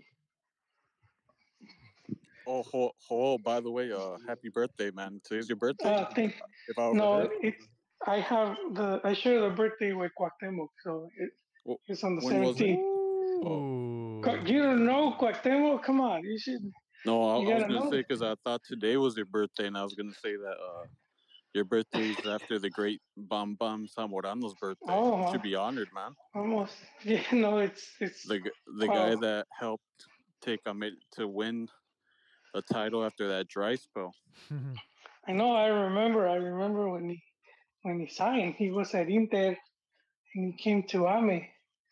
See, I always talk about that. You, you say I hate on Ame, but I I've always talked about how they used to do the when you heard Bombazo, it was always linked to America. And you had players like Zamorano and Piojo Lopez. now, now y'all bringing in players like Zendejas. Giovanni, you're bringing in MLS rejects like Giovanni and uh, who was uh was it Jeremy Jeremy Menez? Right, him too. who?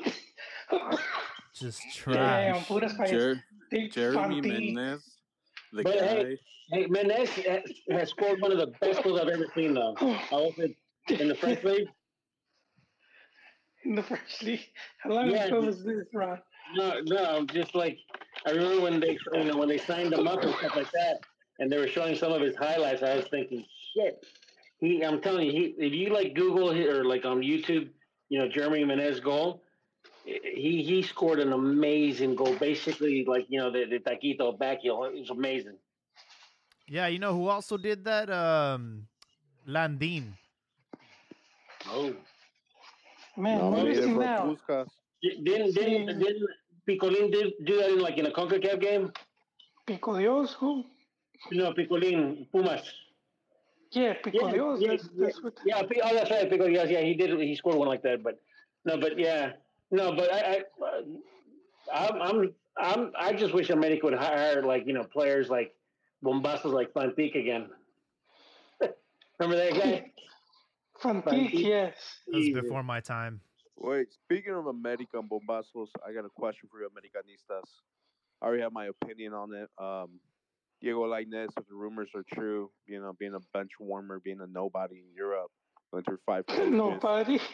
How do you feel about him apparently wanting a two million dollar salary with America in order for him to say yes and be considered and then be the best paid player on the team? yes, it, it, You set the wrong is a good precedent. Wait, who? You set you, you set the wrong precedent by doing that. It's like you're rewarding the guy for no, not no, doing. but I mean, how do you feel about him moving forward? You say, fuck you, Diego Lainez, I never want to see you in America jersey? Or, not not for that price. You don't make him the highest paid player.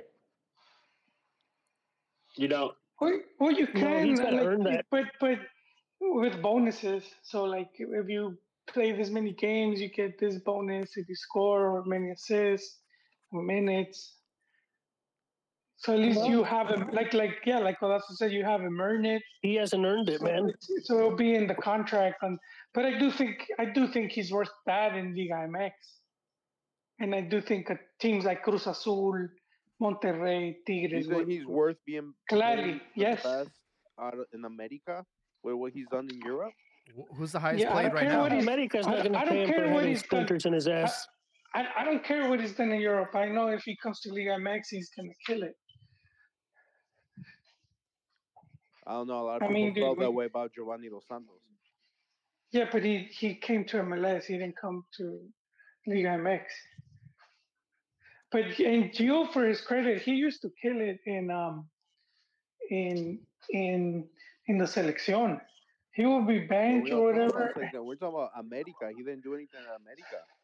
Everyone, everyone, well, yeah, he- he thought that Giovanni was unkill at America because he's an Americanista. His dad's Americanista. I thought just out of love of the jersey, I thought he was gonna be a terror. I think no, but I think something happened somewhere down the line. Something happened with him because Something he did come happened. Boyo took a chunk her- out of his quad out. That's what happened. no, but before that, that added to it. That That- dude fucking was- killed him. What do you no- mean something happened? so, well, when, and he I don't know if you guys celebrated that remember, after.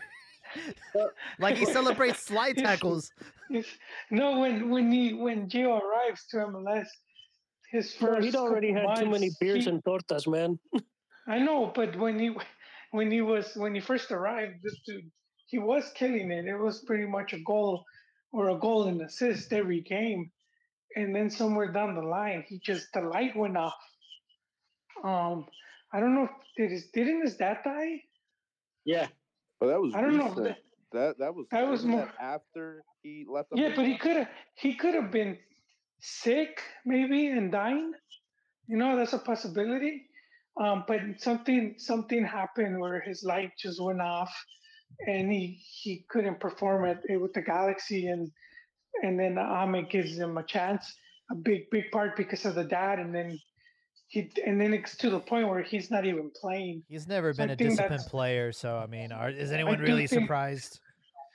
I am. I do think it, it was something. He did so well for Mexico contra that- because that was like once a month, twice a month type of work. He, He- wasn't week he was- on a week on week on basis, you know.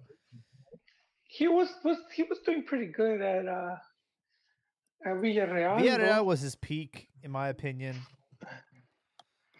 Just like Vel- Mex- Vela and Sociedad, those were the peaks of that era, of that generation that won the uh, under 17 World Cup. Did you really think he was going to do something at America, Habibi? Come on, man. That- That's Who, like, that's Gio? like saying, yeah, that's like saying, uh, I mean, it just makes sense. I mean, he always said he wanted to play for America. His dad played at America. His whole family's Americanistas. You just thought he was gonna come in, throw on the jersey, and try to give it his all, try to win a championship. But you like- you didn't factor what he was doing at Galaxy at all. Because it doesn't matter. It's a whole new slate. It's a whole different oh, institution. come on, it does He, he matter. didn't have, think he didn't have love for. Galaxy.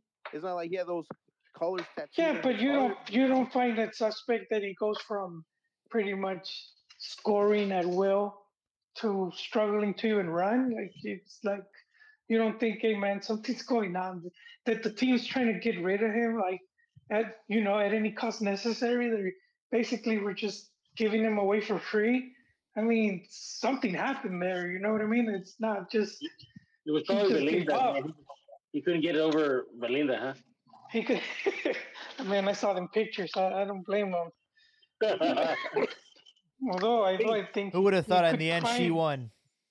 He could. I do think if you're in that, you could find Belinda 2.0. You know, well, speaking, speaking, of, speaking of pop stars and stuff like that, I was reading that, and I normally don't pay attention to this type of stuff, but I was reading apparently that Shakira found out that PK was having an affair because of, of, of a fucking bottle of jelly. That like apparently her kids didn't like nobody in the in the household. was Like, it nobody in Cougars? the house. Body of Yeah, nobody in the house. like KY jelly? No, No, no, no, like, no, uh, man, like, like- a jar, a jar like of jam. jam. A jam. It was, Wow. it was the Cougar jam, the peanut butter. PK with, uh, I, brought I- her. I guess I guess. PK Wait. was having or, or, or she was having a different type of spread, right? Yeah. Well, hey, Dude, you know how can PK brought her to the got Mexican- house. That's oh man, that's fucked up. Uh, dude. so, so, Her- so her- Jaime, Cuauhtemoc did that, dude. Jaime, are you uh, Team Casio or Team Rolex? Uh, I'm on team. Who gives a fuck, dude? I've I'm I really don't Casio. I had a Casio growing up. Hey, but would it's thanks to put eight, Shakira that uh, zero, PK zero, is eight. I I hate Barcelona, so I've never liked PK. But Joder. I'm also not like a fan of Shakira either, so it's like it's whatever. Yeah, déjalo que pique. Wait, but the, was was the was the jam half and half, like peanut butter and, and jam? Yeah, this It was like the It's the goober Cougars. goobers. The, the her public wants to know. All That's I, wrong. all I know is reading the you- TV notas. you don't cheat down. That's all I'm saying. You know, you were saying he brought her home. That's that's Cuauhtemoc did that. With who? He got caught. His first wife. I dude, I remember, dude, not to talk smack, but I remember World Cup '98, and they would do these like uh when there wasn't games, kind of like what the players are doing, right? That's when they showed was it Pavel, the two America guys. They were kind of they were being kind of fruity. Who was it? Um, Davino and one of those guys. Yeah. got them holding hands. and uh, they showed like a quick segment of uh, Cuauhtemoc with his wife because he, I guess he got married young. And she just looked like a plain Jane, dude. And I was like, there's no way that's gonna last, man. this guy, this guy had Lali, Galilea tire kicks throwing themselves at him. Then he told the Cuauhtemilla and it's over, dude. He, he, He it did the over. Corte, he did the He- he and that was- it. he went viral, dude. He went viral, and I, I and I think that's a story that uh, he he got caught. Like uh, he he had her in the house, dude, in the kids' room, dude. In the kids' had- room. I Probably like had one of those car beds. Man. No, some other. in the some, car in the car bed. In the uh he had the he had the Ferrari car bed. oh my Sage, god. Sage, He did Sage it in the little Tikes car bed, bro. Sage, Sage, Sage tweeted uh, about two hours ago. Vaya, vaya papelón de la Federación Mexicana y mi selección en este ciclo mundialista de Qatar. En lo futbolístico y en lo administrativo no se salva nadie. Momentos de tomar decisiones muy puntuales, precisas y acertadas para redi- redireccionar un fútbol mexicano que ha sido exhibido de forma vergonzosa. He's right. Did he sign it with his riata? Damn. Uh. I say that still, with the Saga accent. yeah, I know. I still, I still uh, check out his tweets just because, you know, I, I thought that his tweets were gonna be like like Faitelson, where every time he would respond, you know, he would tweet something that, that you know the people would respond with, you know, something you know, cheeky or, or stuff like that. But every every now and then, every now and then, you know, people get cheeky, you know, with his tweets and stuff like that. It's hilarious, though.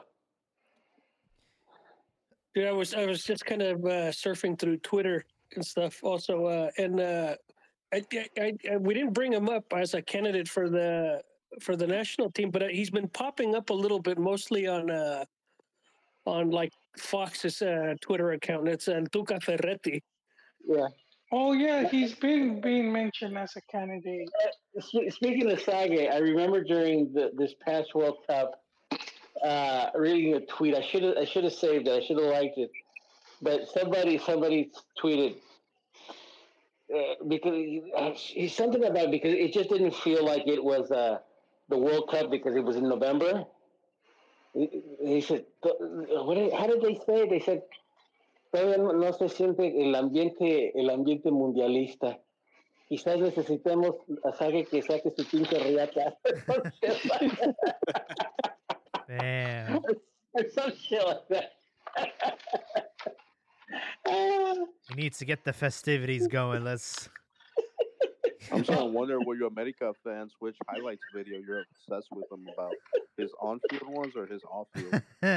No, Ron Ron has us talking about Riata for the last five minutes. It's either that or Lady Boys with Chivas. He's not gonna ask him for an autograph. He's gonna ask him for a handshake. Put her there, Sage. oh, no, man. but th- th- this past World Cup, after after, it's kind of pathetic that really, I mean, really, you know, other than you know, you know, Chavez's goal, really the only highlight of Mexico was you know Memo Ochoa, you know, his save, the first game. Lewandowski. the penalty and the pen, yeah, the penalty. Yeah, but but like soon after, like the day after, you just kept seeing the the the video back from like you know what was it 20 uh, 24 no yeah 2018 where you had that german fan? Oh with, with, that, with that, accent, with that accent. Yeah. Memo un duro. Memo una verga.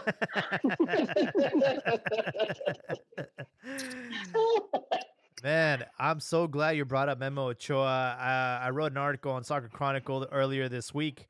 He had a pretty uh, headline uh, uh, scoreline eight to eight to two, eight to one. Uh, they got their shit pushed in by Atalanta, and you know Ochoa got all the any meme you can think of or anyone talking shit about him. It was all brought up, and I'm like, dude, like, don't blame him, blame his defense, bro. Like, I, I bet it was Monday Mexicans. And look, uh, with Ochoa, it's it's no uh, surprise that he said he wants to go to a six World Cup. No other player in the history of the game has gone to six World Cups. He has a legitimate chance of doing it as a goalkeeper. He'll probably be He fo- is. he'll be like he would do it. 41. He'll be 41. No Those are, matter. those are those are nothing when when you're a goalkeeper. eh, Wasn't Conejo 42 or something like that? yeah, he wouldn't even he wouldn't even Rex. be he wouldn't even be one of the oldest goalkeepers at the World Cup. Eh, 45 is the record. So you know, good for him for having the ambition for for not just taking the easy route, going to MLS, picking up a paycheck. This dude's like, hey, look, I got a European passport. I I, have a, a contract that's expiring. Fuck it, let's go to Italy and let's go to a team that's like in a relegation battle. So I'll stay on top of my shit. I'll stay on my toes and he'll probably end up uh, in A as the most scored goalkeeper, but he'll also probably be the goalkeeper with the most saves, similar to his time at League One at Ajaccio. And my question to y'all is like, do you want him for a six World Cup? Yes. And who, if not him, there is no one else stepping up. Dude, If he- he could play Canicas for the next three years. I'll still take him to the World Cup. I want the best available keeper. If he's the best one, well, we take him. He I just think he's the transforms, only- Codazo. He's the Memo, only what available keeper. Memo un, un, un muro. Memo una verga. Jose, I don't know What were what you it is saying, about him, but I'm saying at the World Cup, something Memo just transforms, dude. He goes Super Saiyan, dude. He, he's he's never not delivered. No, I, I I can't think of a game where he's like screwed it. He's Brazil, brilliant performance. The the penalty block to Lewandowski. He's he just you know I think he could have done a little bit better is, on that uh, second goal against Argentina. Agreed. No, wait. The first one, no? The the one with uh, Julian Alvarez, no? Oh, I thought you meant the one outside of Uh, the Messi? box. Oh, ain't no don't one know, getting that I- one, bro. I don't know, man. Even Casillas said it, but Shit, Casillas would've got shitted on too, bro. I don't know. Well, I agree with Super Elbow. I think, you know, whoever is the best available, but I also think it's everyone winning Ochoa reflects how mediocre the national team is because usually when your goalkeeper is known as your top guy, it means you play terrible. And the fact that everybody wants Ochoa to be the World Cup goal starter so he can save us again is saying that you're assuming that the team's going to be booty and I uh, might as well. oh Ochoa. I, It's it's not No, it's the- not that the the team's gonna be bad. The It's just goalie shouldn't even matter. The goal goalie shouldn't stand out. The fact that fans around the world know Mexico for Ochoa, like that's the guy. I can't wait to watch Mexico and Ochoa. They're what they're saying is I can't watch it get Mexico shot and shot and shot. Están apedreando rancho. no it's that's it's people it, nah, dude. It's not that. It's it's when those moments happen at the world stage. yes You know, you you're in good Yes. hands. Are you in good hands? yes he's all state. He's all state, I bro. I He's all good state. I, I prefer the goalkeeper not to be noticed. That's where I prefer. Yeah, that's Wait, fair. Que no Yes, llame la atención, like a like a good like an árbitro, same thing. Que no llame la atención. Don't even want to know they're there. Maybe one or two saves tops. But most of it, I want the Well, attention to be on the team on the field. if we can get Marcelo Bielsa to be our coach and he finds all these hidden gems and all these ranchos and we we turn into the freaking Brazil of, of North America, maybe maybe we'll catch Ochoa reading a book and not doing anything for 90 minutes. But until then, look, man, we're gonna have some opportunities where the other team might catch us off guard. And when that happens, you gotta have protection. Do you have protection? Yes, we do. His name is Guillermo Ochoa, man. Es un muro. Well, hey, well, Habibi, you said you don't want the goalkeeper to, you don't want the goalkeeper to be the main focus, right? No, and I already know where you're going with this with Real Madrid. No. Hey, hey, You're putting words in my mouth, man. I wasn't gonna say anything about that, about that uh, corrupt team.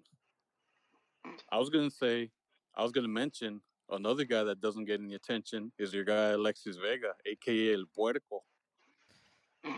What does that have to do with Ochoa, bro? Are you going? Are you calling him a puerco because he likes to pistear, or because he's chubby, or both? Both, and because he's unprofessional and overhyped. Damn. Damn. I You- you- you with you're a He just blew out his knee, man. It's too Doesn't soon. clásicos, doesn't score en repechaje, liguilla. Uh, you know, Mon- scoring against Monterrey, jornada uno. That's probably one of his top five most important goals for Chivas, and that's saying something. I agree with you. If it was up to me, I would have sold him to Tigres for 11 million and put that money to use. Well, finally, something we can agree on, man. Alexis But it Vega's out of commission that right all these old heads got to get over Ochoa and pull the band aid. Pull Hey, the look, band aid. I'm, the I Band-Aid. I totally get it. Yeah, we got to move on. But here's the problem: nobody else is stepping up. Who the fuck? not who's the number two? Chance to step up. You're Who's not the number he's two? gonna say chance Acevedo. to He's gonna say Acevedo. Who's number two? Don't give Acevedo a chance to play against the USA in the Nations League final. Acevedo Cup is final. trash, bro. He- Whoever he's it is, Ochoa no one's getting a chance. It's not even that he's getting a not getting a chance. It's that he's overhyped, bro. He's almost like he's like Ochoa 2.0 just because he has a Same nice haircut. mistakes. He has that Steve Perry hair. That's the only reason people know him. I don't see any other like glimmer of hope. Any other co- the goalie that actually has that's doing well. We're talking about the backup keepers for years on both uh America and Chivas, and uh, ironically, they're both named uh, Jimenez. Dude, these guys are barely getting their shot, and they're in their thirties, dog. They're in their thirties. There is no young goalkeepers out right now. People like to talk about the striker crisis, but Mexico hasn't been producing any good goalkeepers either.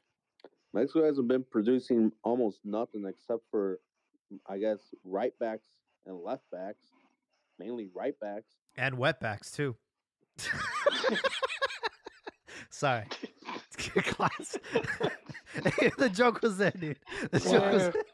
Just, just You, you sound like a us Team canceled. USA fan, Jaime. Relax, man. Relax, relax. Nope. But honestly, where's your uh, American Outlaw? Uh, what was that thing? Uh, Scarface. So you're, so you're saying uh, Jaime's like Zendejas, right? He's he's choosing the. Yeah, the guy that broke you like Chivas' Pepe tradition. liking that tweet calling Mexican monkeys? Ooh. Monkeys, what? Whoa, where's that coming from? Pepi, Ricardo Pepi. Oh my You guys god. remember that? No. No. Someone was dissing on Mexicans and something about monkeys, and he liked it, but then claimed that it was Oh, an accident. Ah. That guy's a MLS All Star. You, you you guys ever been in gym class? You're playing basketball with like nothing but the Mexicans, and then the black guys come in and they beat everyone. Well, he he went to Europe with all the black guys, and he got exposed. Damn. oh man. You guys know what I I'm was just thinking about? of that meme. That meme with the girl sitting on the couch. I was thinking the same thing too. Cochinos, man. And we know Oh what my y'all god. after the podcast. Right the All I know is, right uh, the ship. hey, all, all I'm gonna say is don't let your girl work at the police academy. That's all I'm gonna say. So she's gonna turn it into a restaurant, Five Guys. How do you? uh, Hey, what's your commute? I ride the train.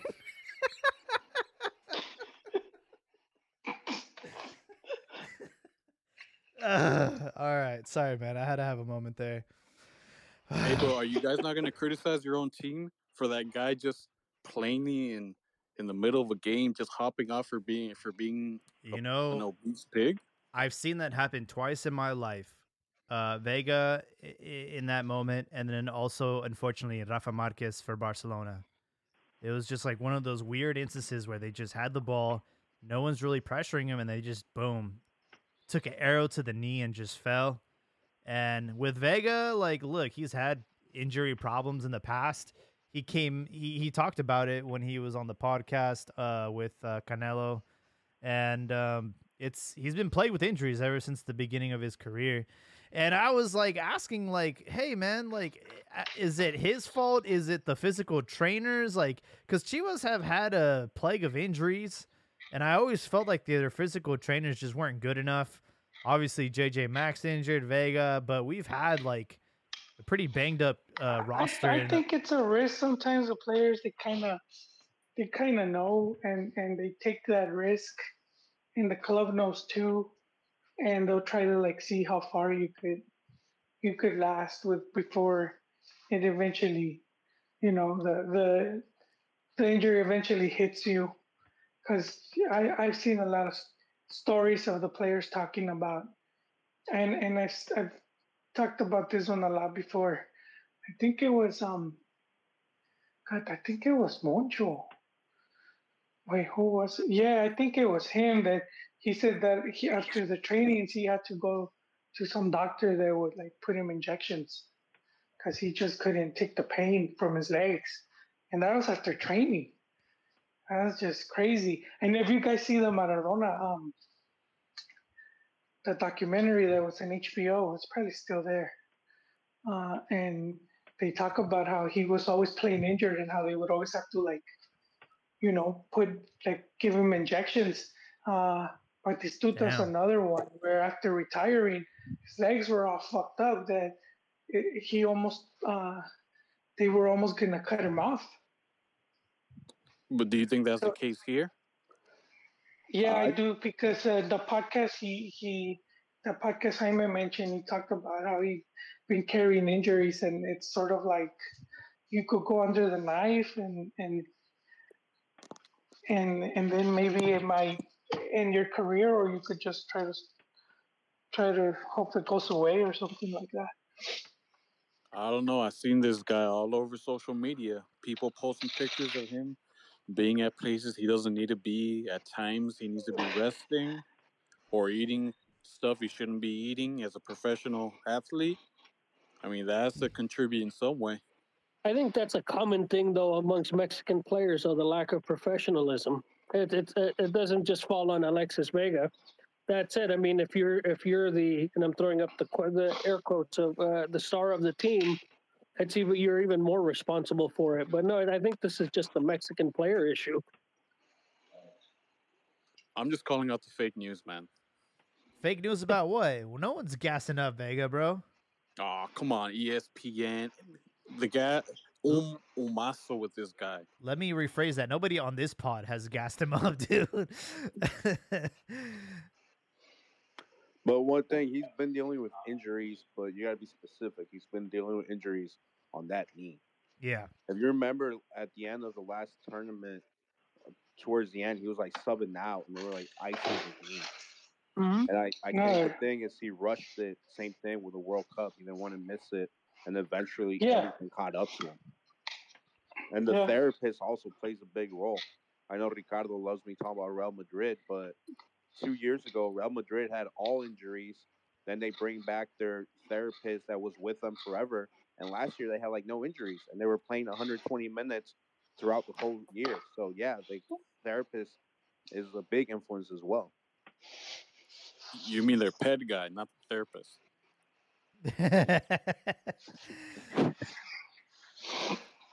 Hey man, we get flagged for Clembutero all the time. So, Hey, bro, I just want I just want to puff my chest out a little bit here, cause well, with those two draws to start the season, nah, come on, Jaime.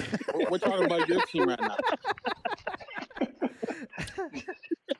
undefeated, undefeated. You're puffing out your chest for that. Oh, hey, you said it, not me. Hey, no, but one one final thing. Well, what are you the- eating? No, I'm not eating. I was You, closing. you bringing out the bag of chips or what, man? Don't jo- don't join that Alexis Vega let's be, diet, let's be respectful, Ricardo. He has a big announcement. Let's go. on. Yes. Let's not distract him. Hey, I, I understand you guys don't want to hear the truth. I already told you guys I'm like the Alex Jones of Mexican football. I, I call out the fake news. Let's hear it. La- last week or was the week before, where Habibi was was uh was uh was capping for Alexis Vega and him not going to Europe, right? And let me specify before you guys attack me with your goat horns. I, I don't think this guy's any good. I don't care if he goes to Europe or not. But he it came out of his mouth. He wants to he wanted to go to Europe.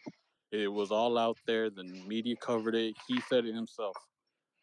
And this is why you got to take a chance. If if you want to go to Europe, you got to take a chance on yourself because those you never know when you can't predict life and you can't predict what's going to happen out on out Yep. when you're playing when you're playing yep. out there on the pitch.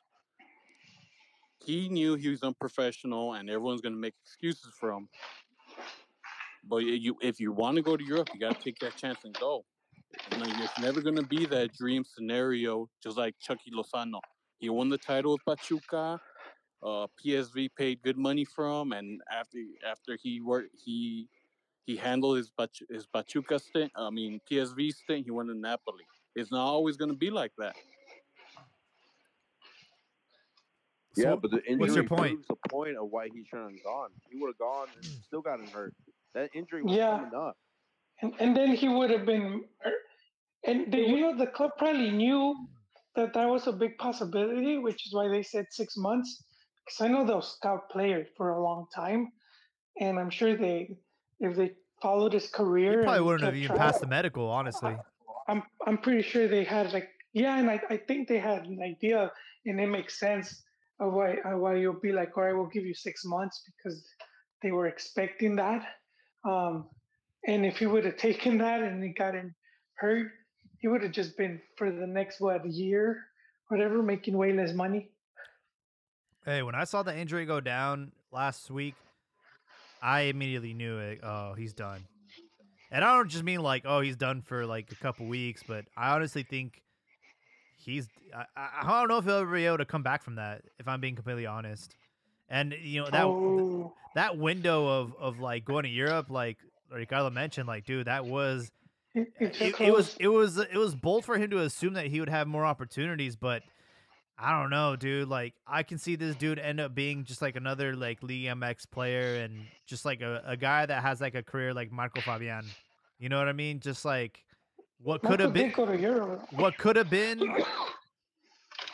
great talent, what could have been, but then all these other things on and off the field and then the injuries, like honestly, I could see his career going in that direction.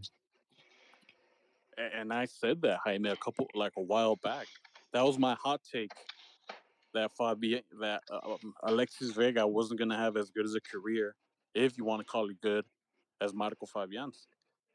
Yeah, I actually do remember when you said that. So you can call me Ricardo Damas from now on, man. Well, Why would you call yourself a dumbass? yeah. Eres un estúpido. your your disqualificaciones, they don't bother me because I'm right, man. Just just remember remember that when your team is getting knocked down repechaje again, big guy. Hey, at least we'll make it a repechaje, man. America's gonna they they're not gonna be able to tie their way to a to a title. Hey, the season's young, and you you can never you can never doubt America. We'll see where we are uh, at the Super Classico. I think it should be good. As far Oh, as oh. as far as uh, results go, uh, Tigres remain the only team with a perfect record, two out of two. Uh, but there are some teams with games pending, like Atlas and Leon, who also have an opportunity to have that perfect two for two. As of right now, uh, Tigres in first place, San Luis in second with four, Chivas in third with four, and then Ciudad Juarez to top off the top four with three points. So yeah, it's too early in the season to uh, assume any of this will stay the same. But we do have some pretty good matchups this weekend. We have uh, Chivas versus Toluca. America couldn't get the job done. We'll see if Chivas can get it done at their first home game of the season.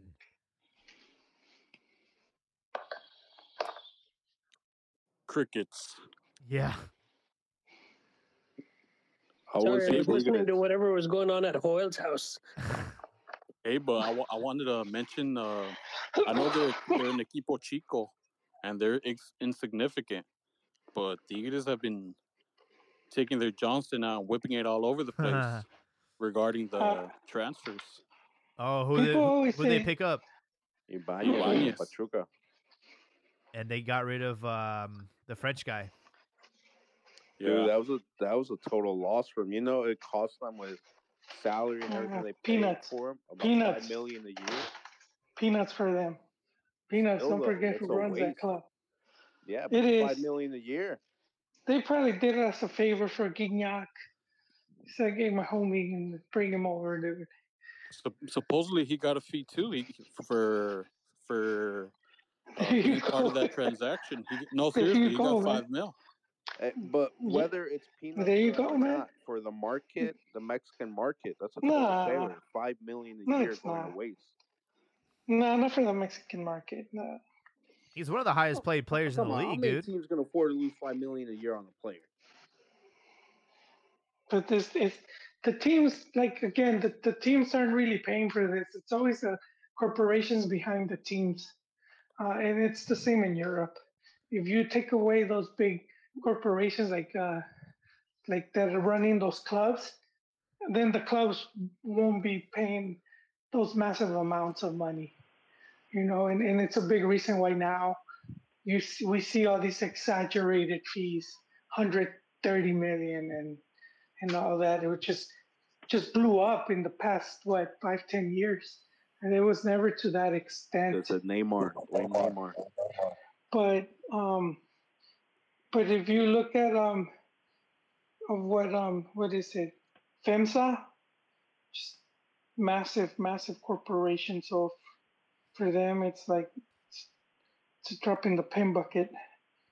But, but it's just that. four corporations, Well, in Liga What? MX, it's only Yeah, four that's Yeah. no problem, corporations. You guys have a good night. All right, Ron. Thanks for hopping night, on, man. Man. It is, but they're not competing with each other. You know what I mean? They're not really competing.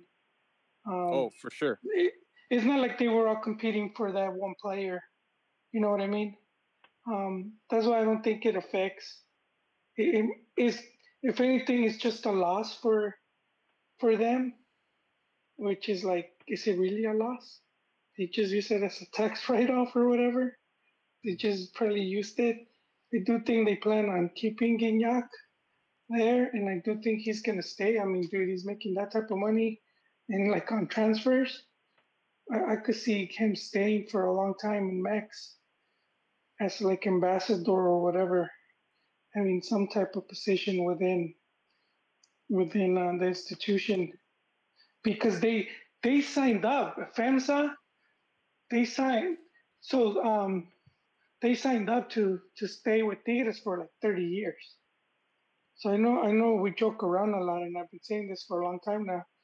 Yeah, I keep joking, but watching 10 years, these teams are gonna be, you know, it's gonna become harder and harder.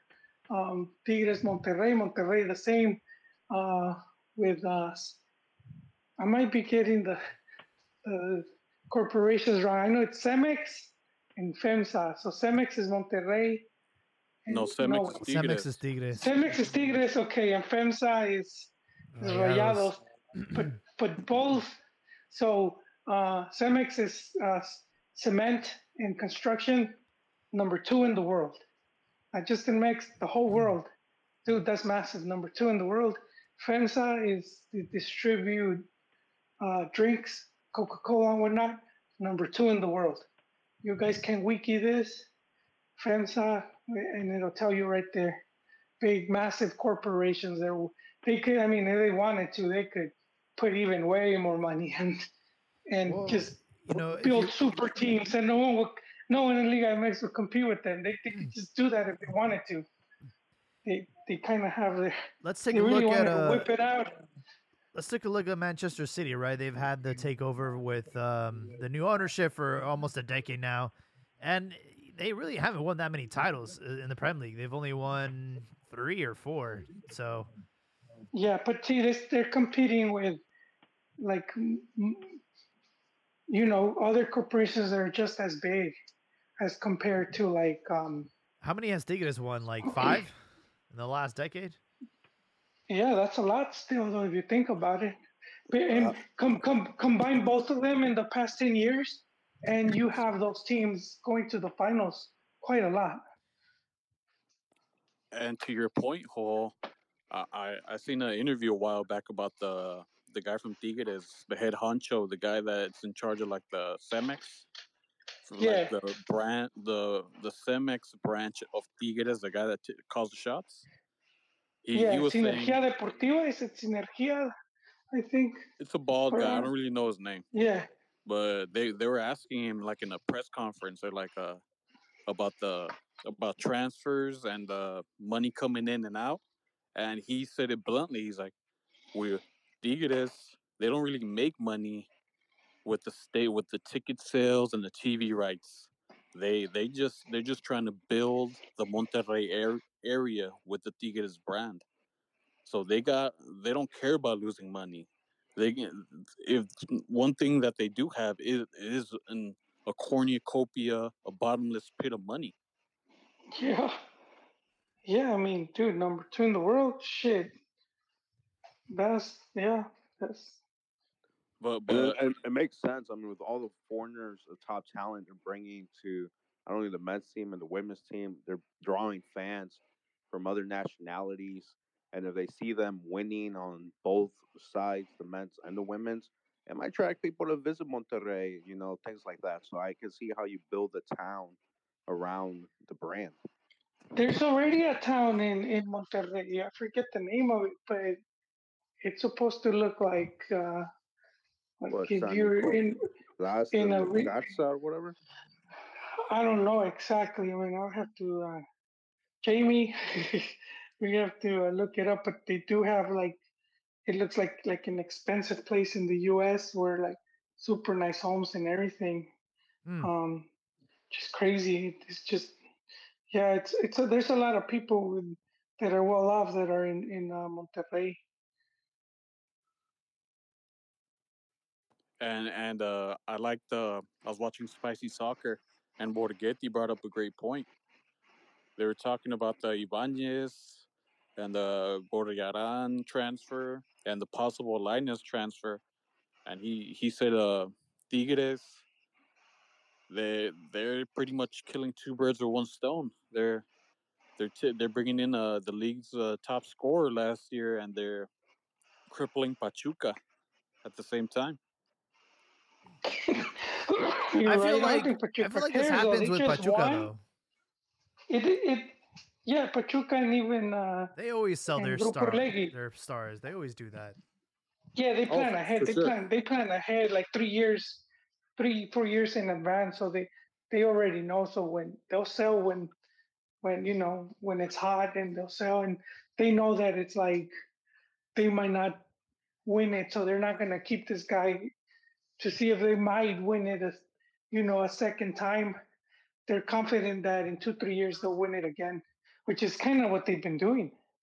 Yeah, So, but I mean, Liga MX, that's a whole different animal. They can keep investing all that money, dominate the season, and then Liguilla they choke, or they have a dumbass like Piojo Herrera who aligns the wrong amount of players. So even if they would have won, they have lost due to the rule book. Can you imagine that investing all that money, but Piojo Herrera does the wrong lineup, so you have lost off the field? Well, they got rid of him, man, and I was sad to see him of go. That reasons was why. yeah. I'm, I'm gonna guess he's not your favorite for the national team. That's a dream job, though. On a you're- motivation point, I do like them. Outside of motivation, not at all. But, but screw Pachuca, they didn't want to sell Kevin Alvarez to America. But they got Venus from you guys. Wait, was it was uh was it Pachuca's decision or was it the player's decision? Well, I won't blame both of them. No, but th- this goes to my one of my points that I always bring up on here, and you guys just you guys shit all over my points. I, no, I think Like you Al start Pastor. listening. I, I, I agree Well- with you a lot of times. Oh no, for sure. I'm just, I'm just, I'm just talking shit. But You just no, but but you guys are always talk not, not to specify you guys because then you guys it's offending. But like the Mexican media, Hey, we've been called wetbacks already. You guys ain't that bad. I guess yeah, you're right. uh, but the Mexican media always talks about and Ch- and uh, Chivas Barra Brava press always likes to talk about how Chivas gets they always overprice the players for them, right? America's in the same boat. The the Pachuca guy even came out and said, "Oh, we're we're willing to lose money with Kevin Alvarez if he goes to Europe, but if someone else wants, if America wants him, he's going to cost ten million and up." Yeah, the double uh, the double standard, man. I don't I don't get it. No, know, but that I mean, makes they, sense but, though. but I mean, they did it to Tigre, so it's not just personal. Yeah, you're selling to direct rivals. If you're gonna sell to direct Yeah. rival and help them win a championship, you might as well get some good money out of it. The All right, but why Chivas won't you- They're trying to all sell right. a bag of potatoes for ten million. Not no. But Kevin didn't he, didn't he What I- just criticize the over the the players getting overpaid? But what what I don't get is yeah, like but Kevin Alvarez is worth it. it doesn't make sense to be like, hey, I'll sell you this for this price, but then somebody else asks for it, like, oh, he's cool. I'll I'll give it to you cheaper. Like that doesn't make any sense. Well, I mean, I think it does Europe, because it's a direct rival.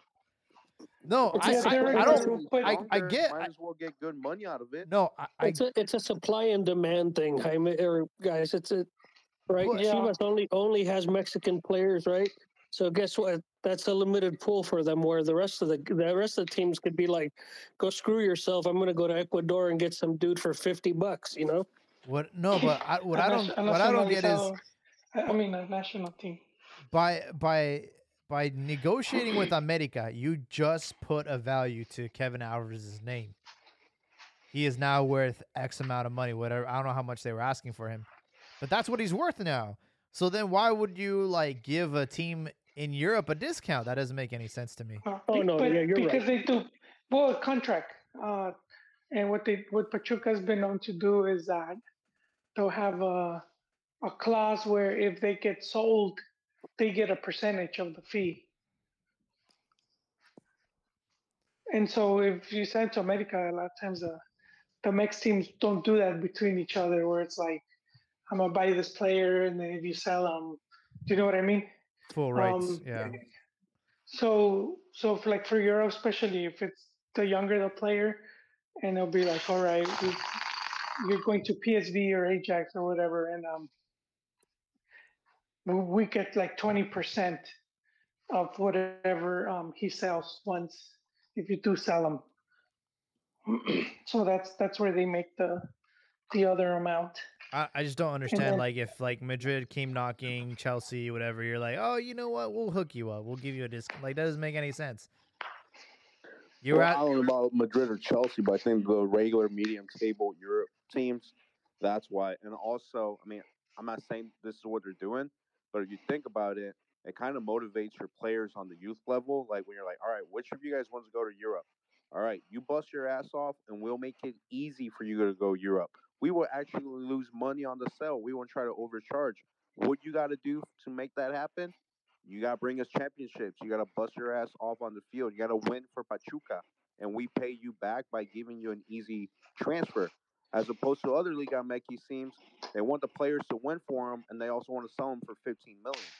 So I actually think what Pachuca is doing benefits them on the field uh, because it pushes the players because they know if they bring results, they got an easier way out to Europe But as opposed to doesn't going to Monterrey, America, or I- Tigres. doesn't the transfer fee also reflect the player's contract? O sea, like if if they sell a player for a lot more, isn't it in the player's best interest for the, uh, a high transfer fee? Don't they get a cut of that? Doesn't don't they get a better deal because of that? You mean The like, player? wages Yeah. and stuff? No, like They do. yeah. So as a player, Well, like depends your agent. Yeah, it depends on your agent, but as a player, you want it to be a high transfer. You want it to be like a lot of money because you get a cut of that. Yeah, but What- seven million, ten million. Is that really? How much more is that going to reflect on your salary? You tell me, Mexican player gets paid well in Mexico. You go to Europe, you're taking a pay cut. No, that's what I'm saying. If you get sold for seven million or you get sold for ten million, how much is that going to affect your salary with your European team? Probably not that much. I, I think I, I, I don't have receipts on this. Um, but I, I remember hearing something of one of the reasons why uh, JJ returned to Chivas, and that's because um, with uh, Grupo Pachuca, because he was at León, uh, the contract they wanted to negotiate with him was that they would maintain, they would still keep, Uh, like, they will have like a clause, like a rolling clause, like no matter what teams he went to, he will keep paying them. Oh wow! So I remember hearing I've something along those. yeah, you could have some of those like stipulations, and so it's like, yeah, we'll make it easy for you, but you're still working for me.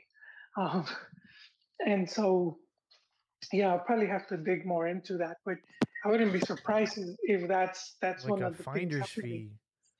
Yeah, but but that's not. I mean, that's common. Look at uh, San Luis. They bought Ibanez for eight hundred thousand, sold him for Pachuca for a couple million. Pachuca sells him to Tigres, and then San Luis made two point seven million off that sale. No, but I mean, this just wouldn't be it's just one common. sale. I don't think it's that. I don't think it's no, but I've not. I'm not saying after one sale, after multiple sales. How is that even legal or possible? There's. I mean, that's something that was with like Tevez. It's like your grandfather you in.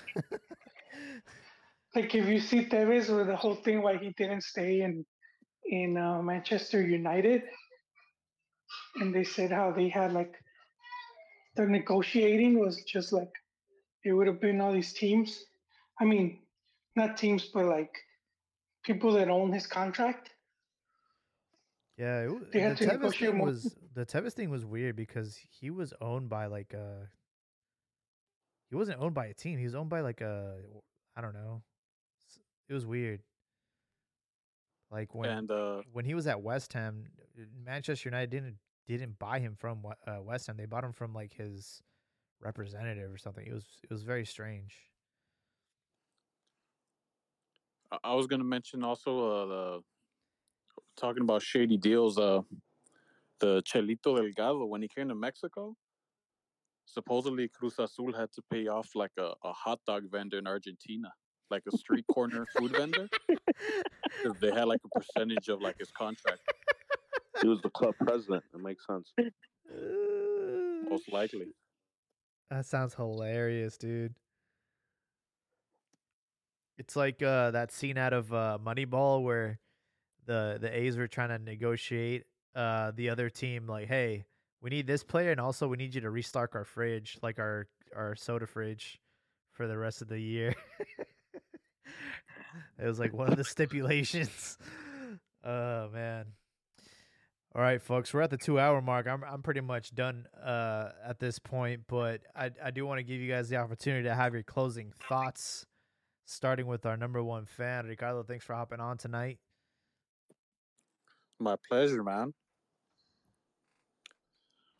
But every time I come on here, you guys are very aggressive with me, and I know why. Because you guys, your, your your goat emotions gets the best of you, and I don't judge you guys for that.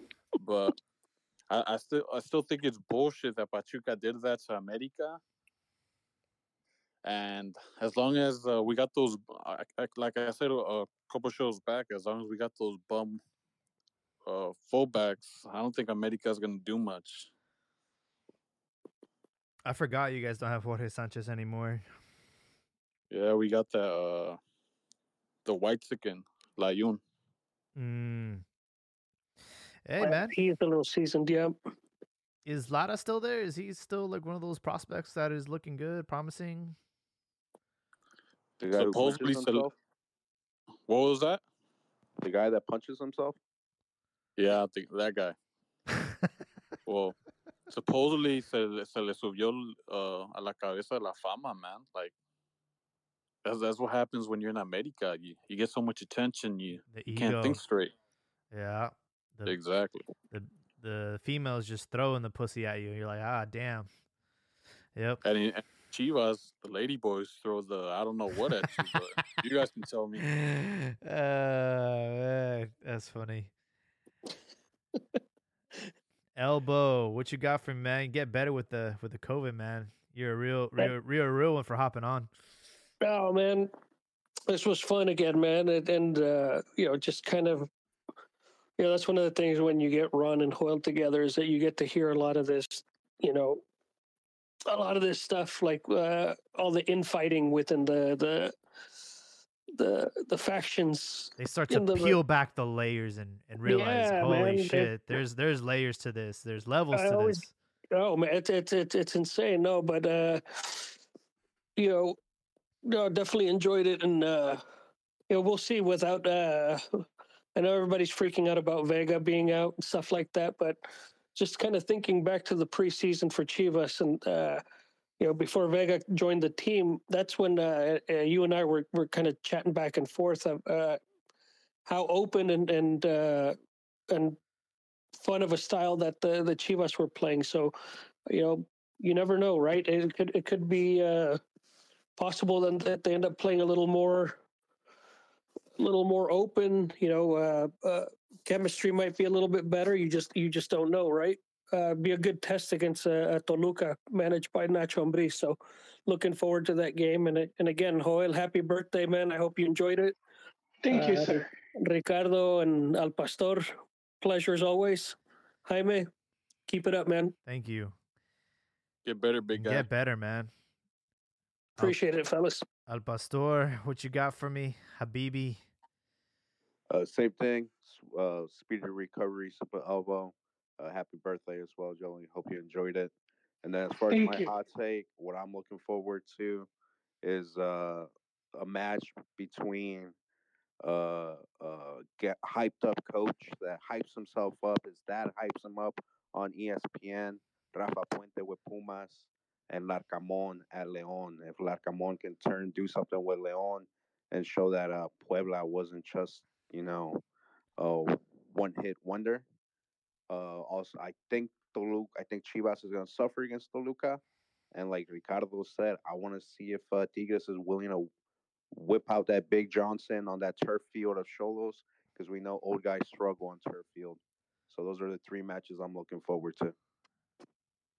Nice. Birthday boy, what you got for us? Oh, I was just gonna add on the what Ron had been talking about, the streaming wars, which we're kind of seeing now, uh, and he was comparing them to the TV wars. I think the difference is that it was like hella dirty back when it happened, back in the '90s. Um, I think it's gonna be different now. Uh, again, I don't expect any of the like the, sh- the shit to hit the fan until after the World Cup just because uh, Televisa does have that contract, and no one's gonna try to take that away from them. But but once it ends, then we will see a strong push, and I think it could go either way. Where it's like it could get ugly, and like Ron said, because of so much infighting, then Mex doesn't go to the World Cup because they're kind of sabotaging each other. Um, or we could see what sort of like where they ultimately agree on on uh, doing the league TV as a single package deal, and and that's kind of where where we saw that one company that was offering like a billion dollars or whatever, and I think that that might be a big possibility as well. But I mean, we're talking about four or five years from now. But I mean, you know, but I mean, you throughout the years you will start seeing more and more like bits of info leading leading to this. For sure. My hot take is uh Mexico is lagging with this uh, coaching carousel. I, I need to know who's going to be the coach of the national team. Uh, our counterparts, the U.S. men's national team, already has friendlies scheduled for this month. They have one against uh, Serbia on Wednesday, But and, they don't have a coach. and they, it's still Berhalter. I thought they haven't they haven't renamed them. They haven't um Well, All I can tell you is USA has two friendlies at the end of this month against Serbia and Colombia. These dudes are wasting no time for the 2026 World Cup. You can see, you can tell that they're they're committed.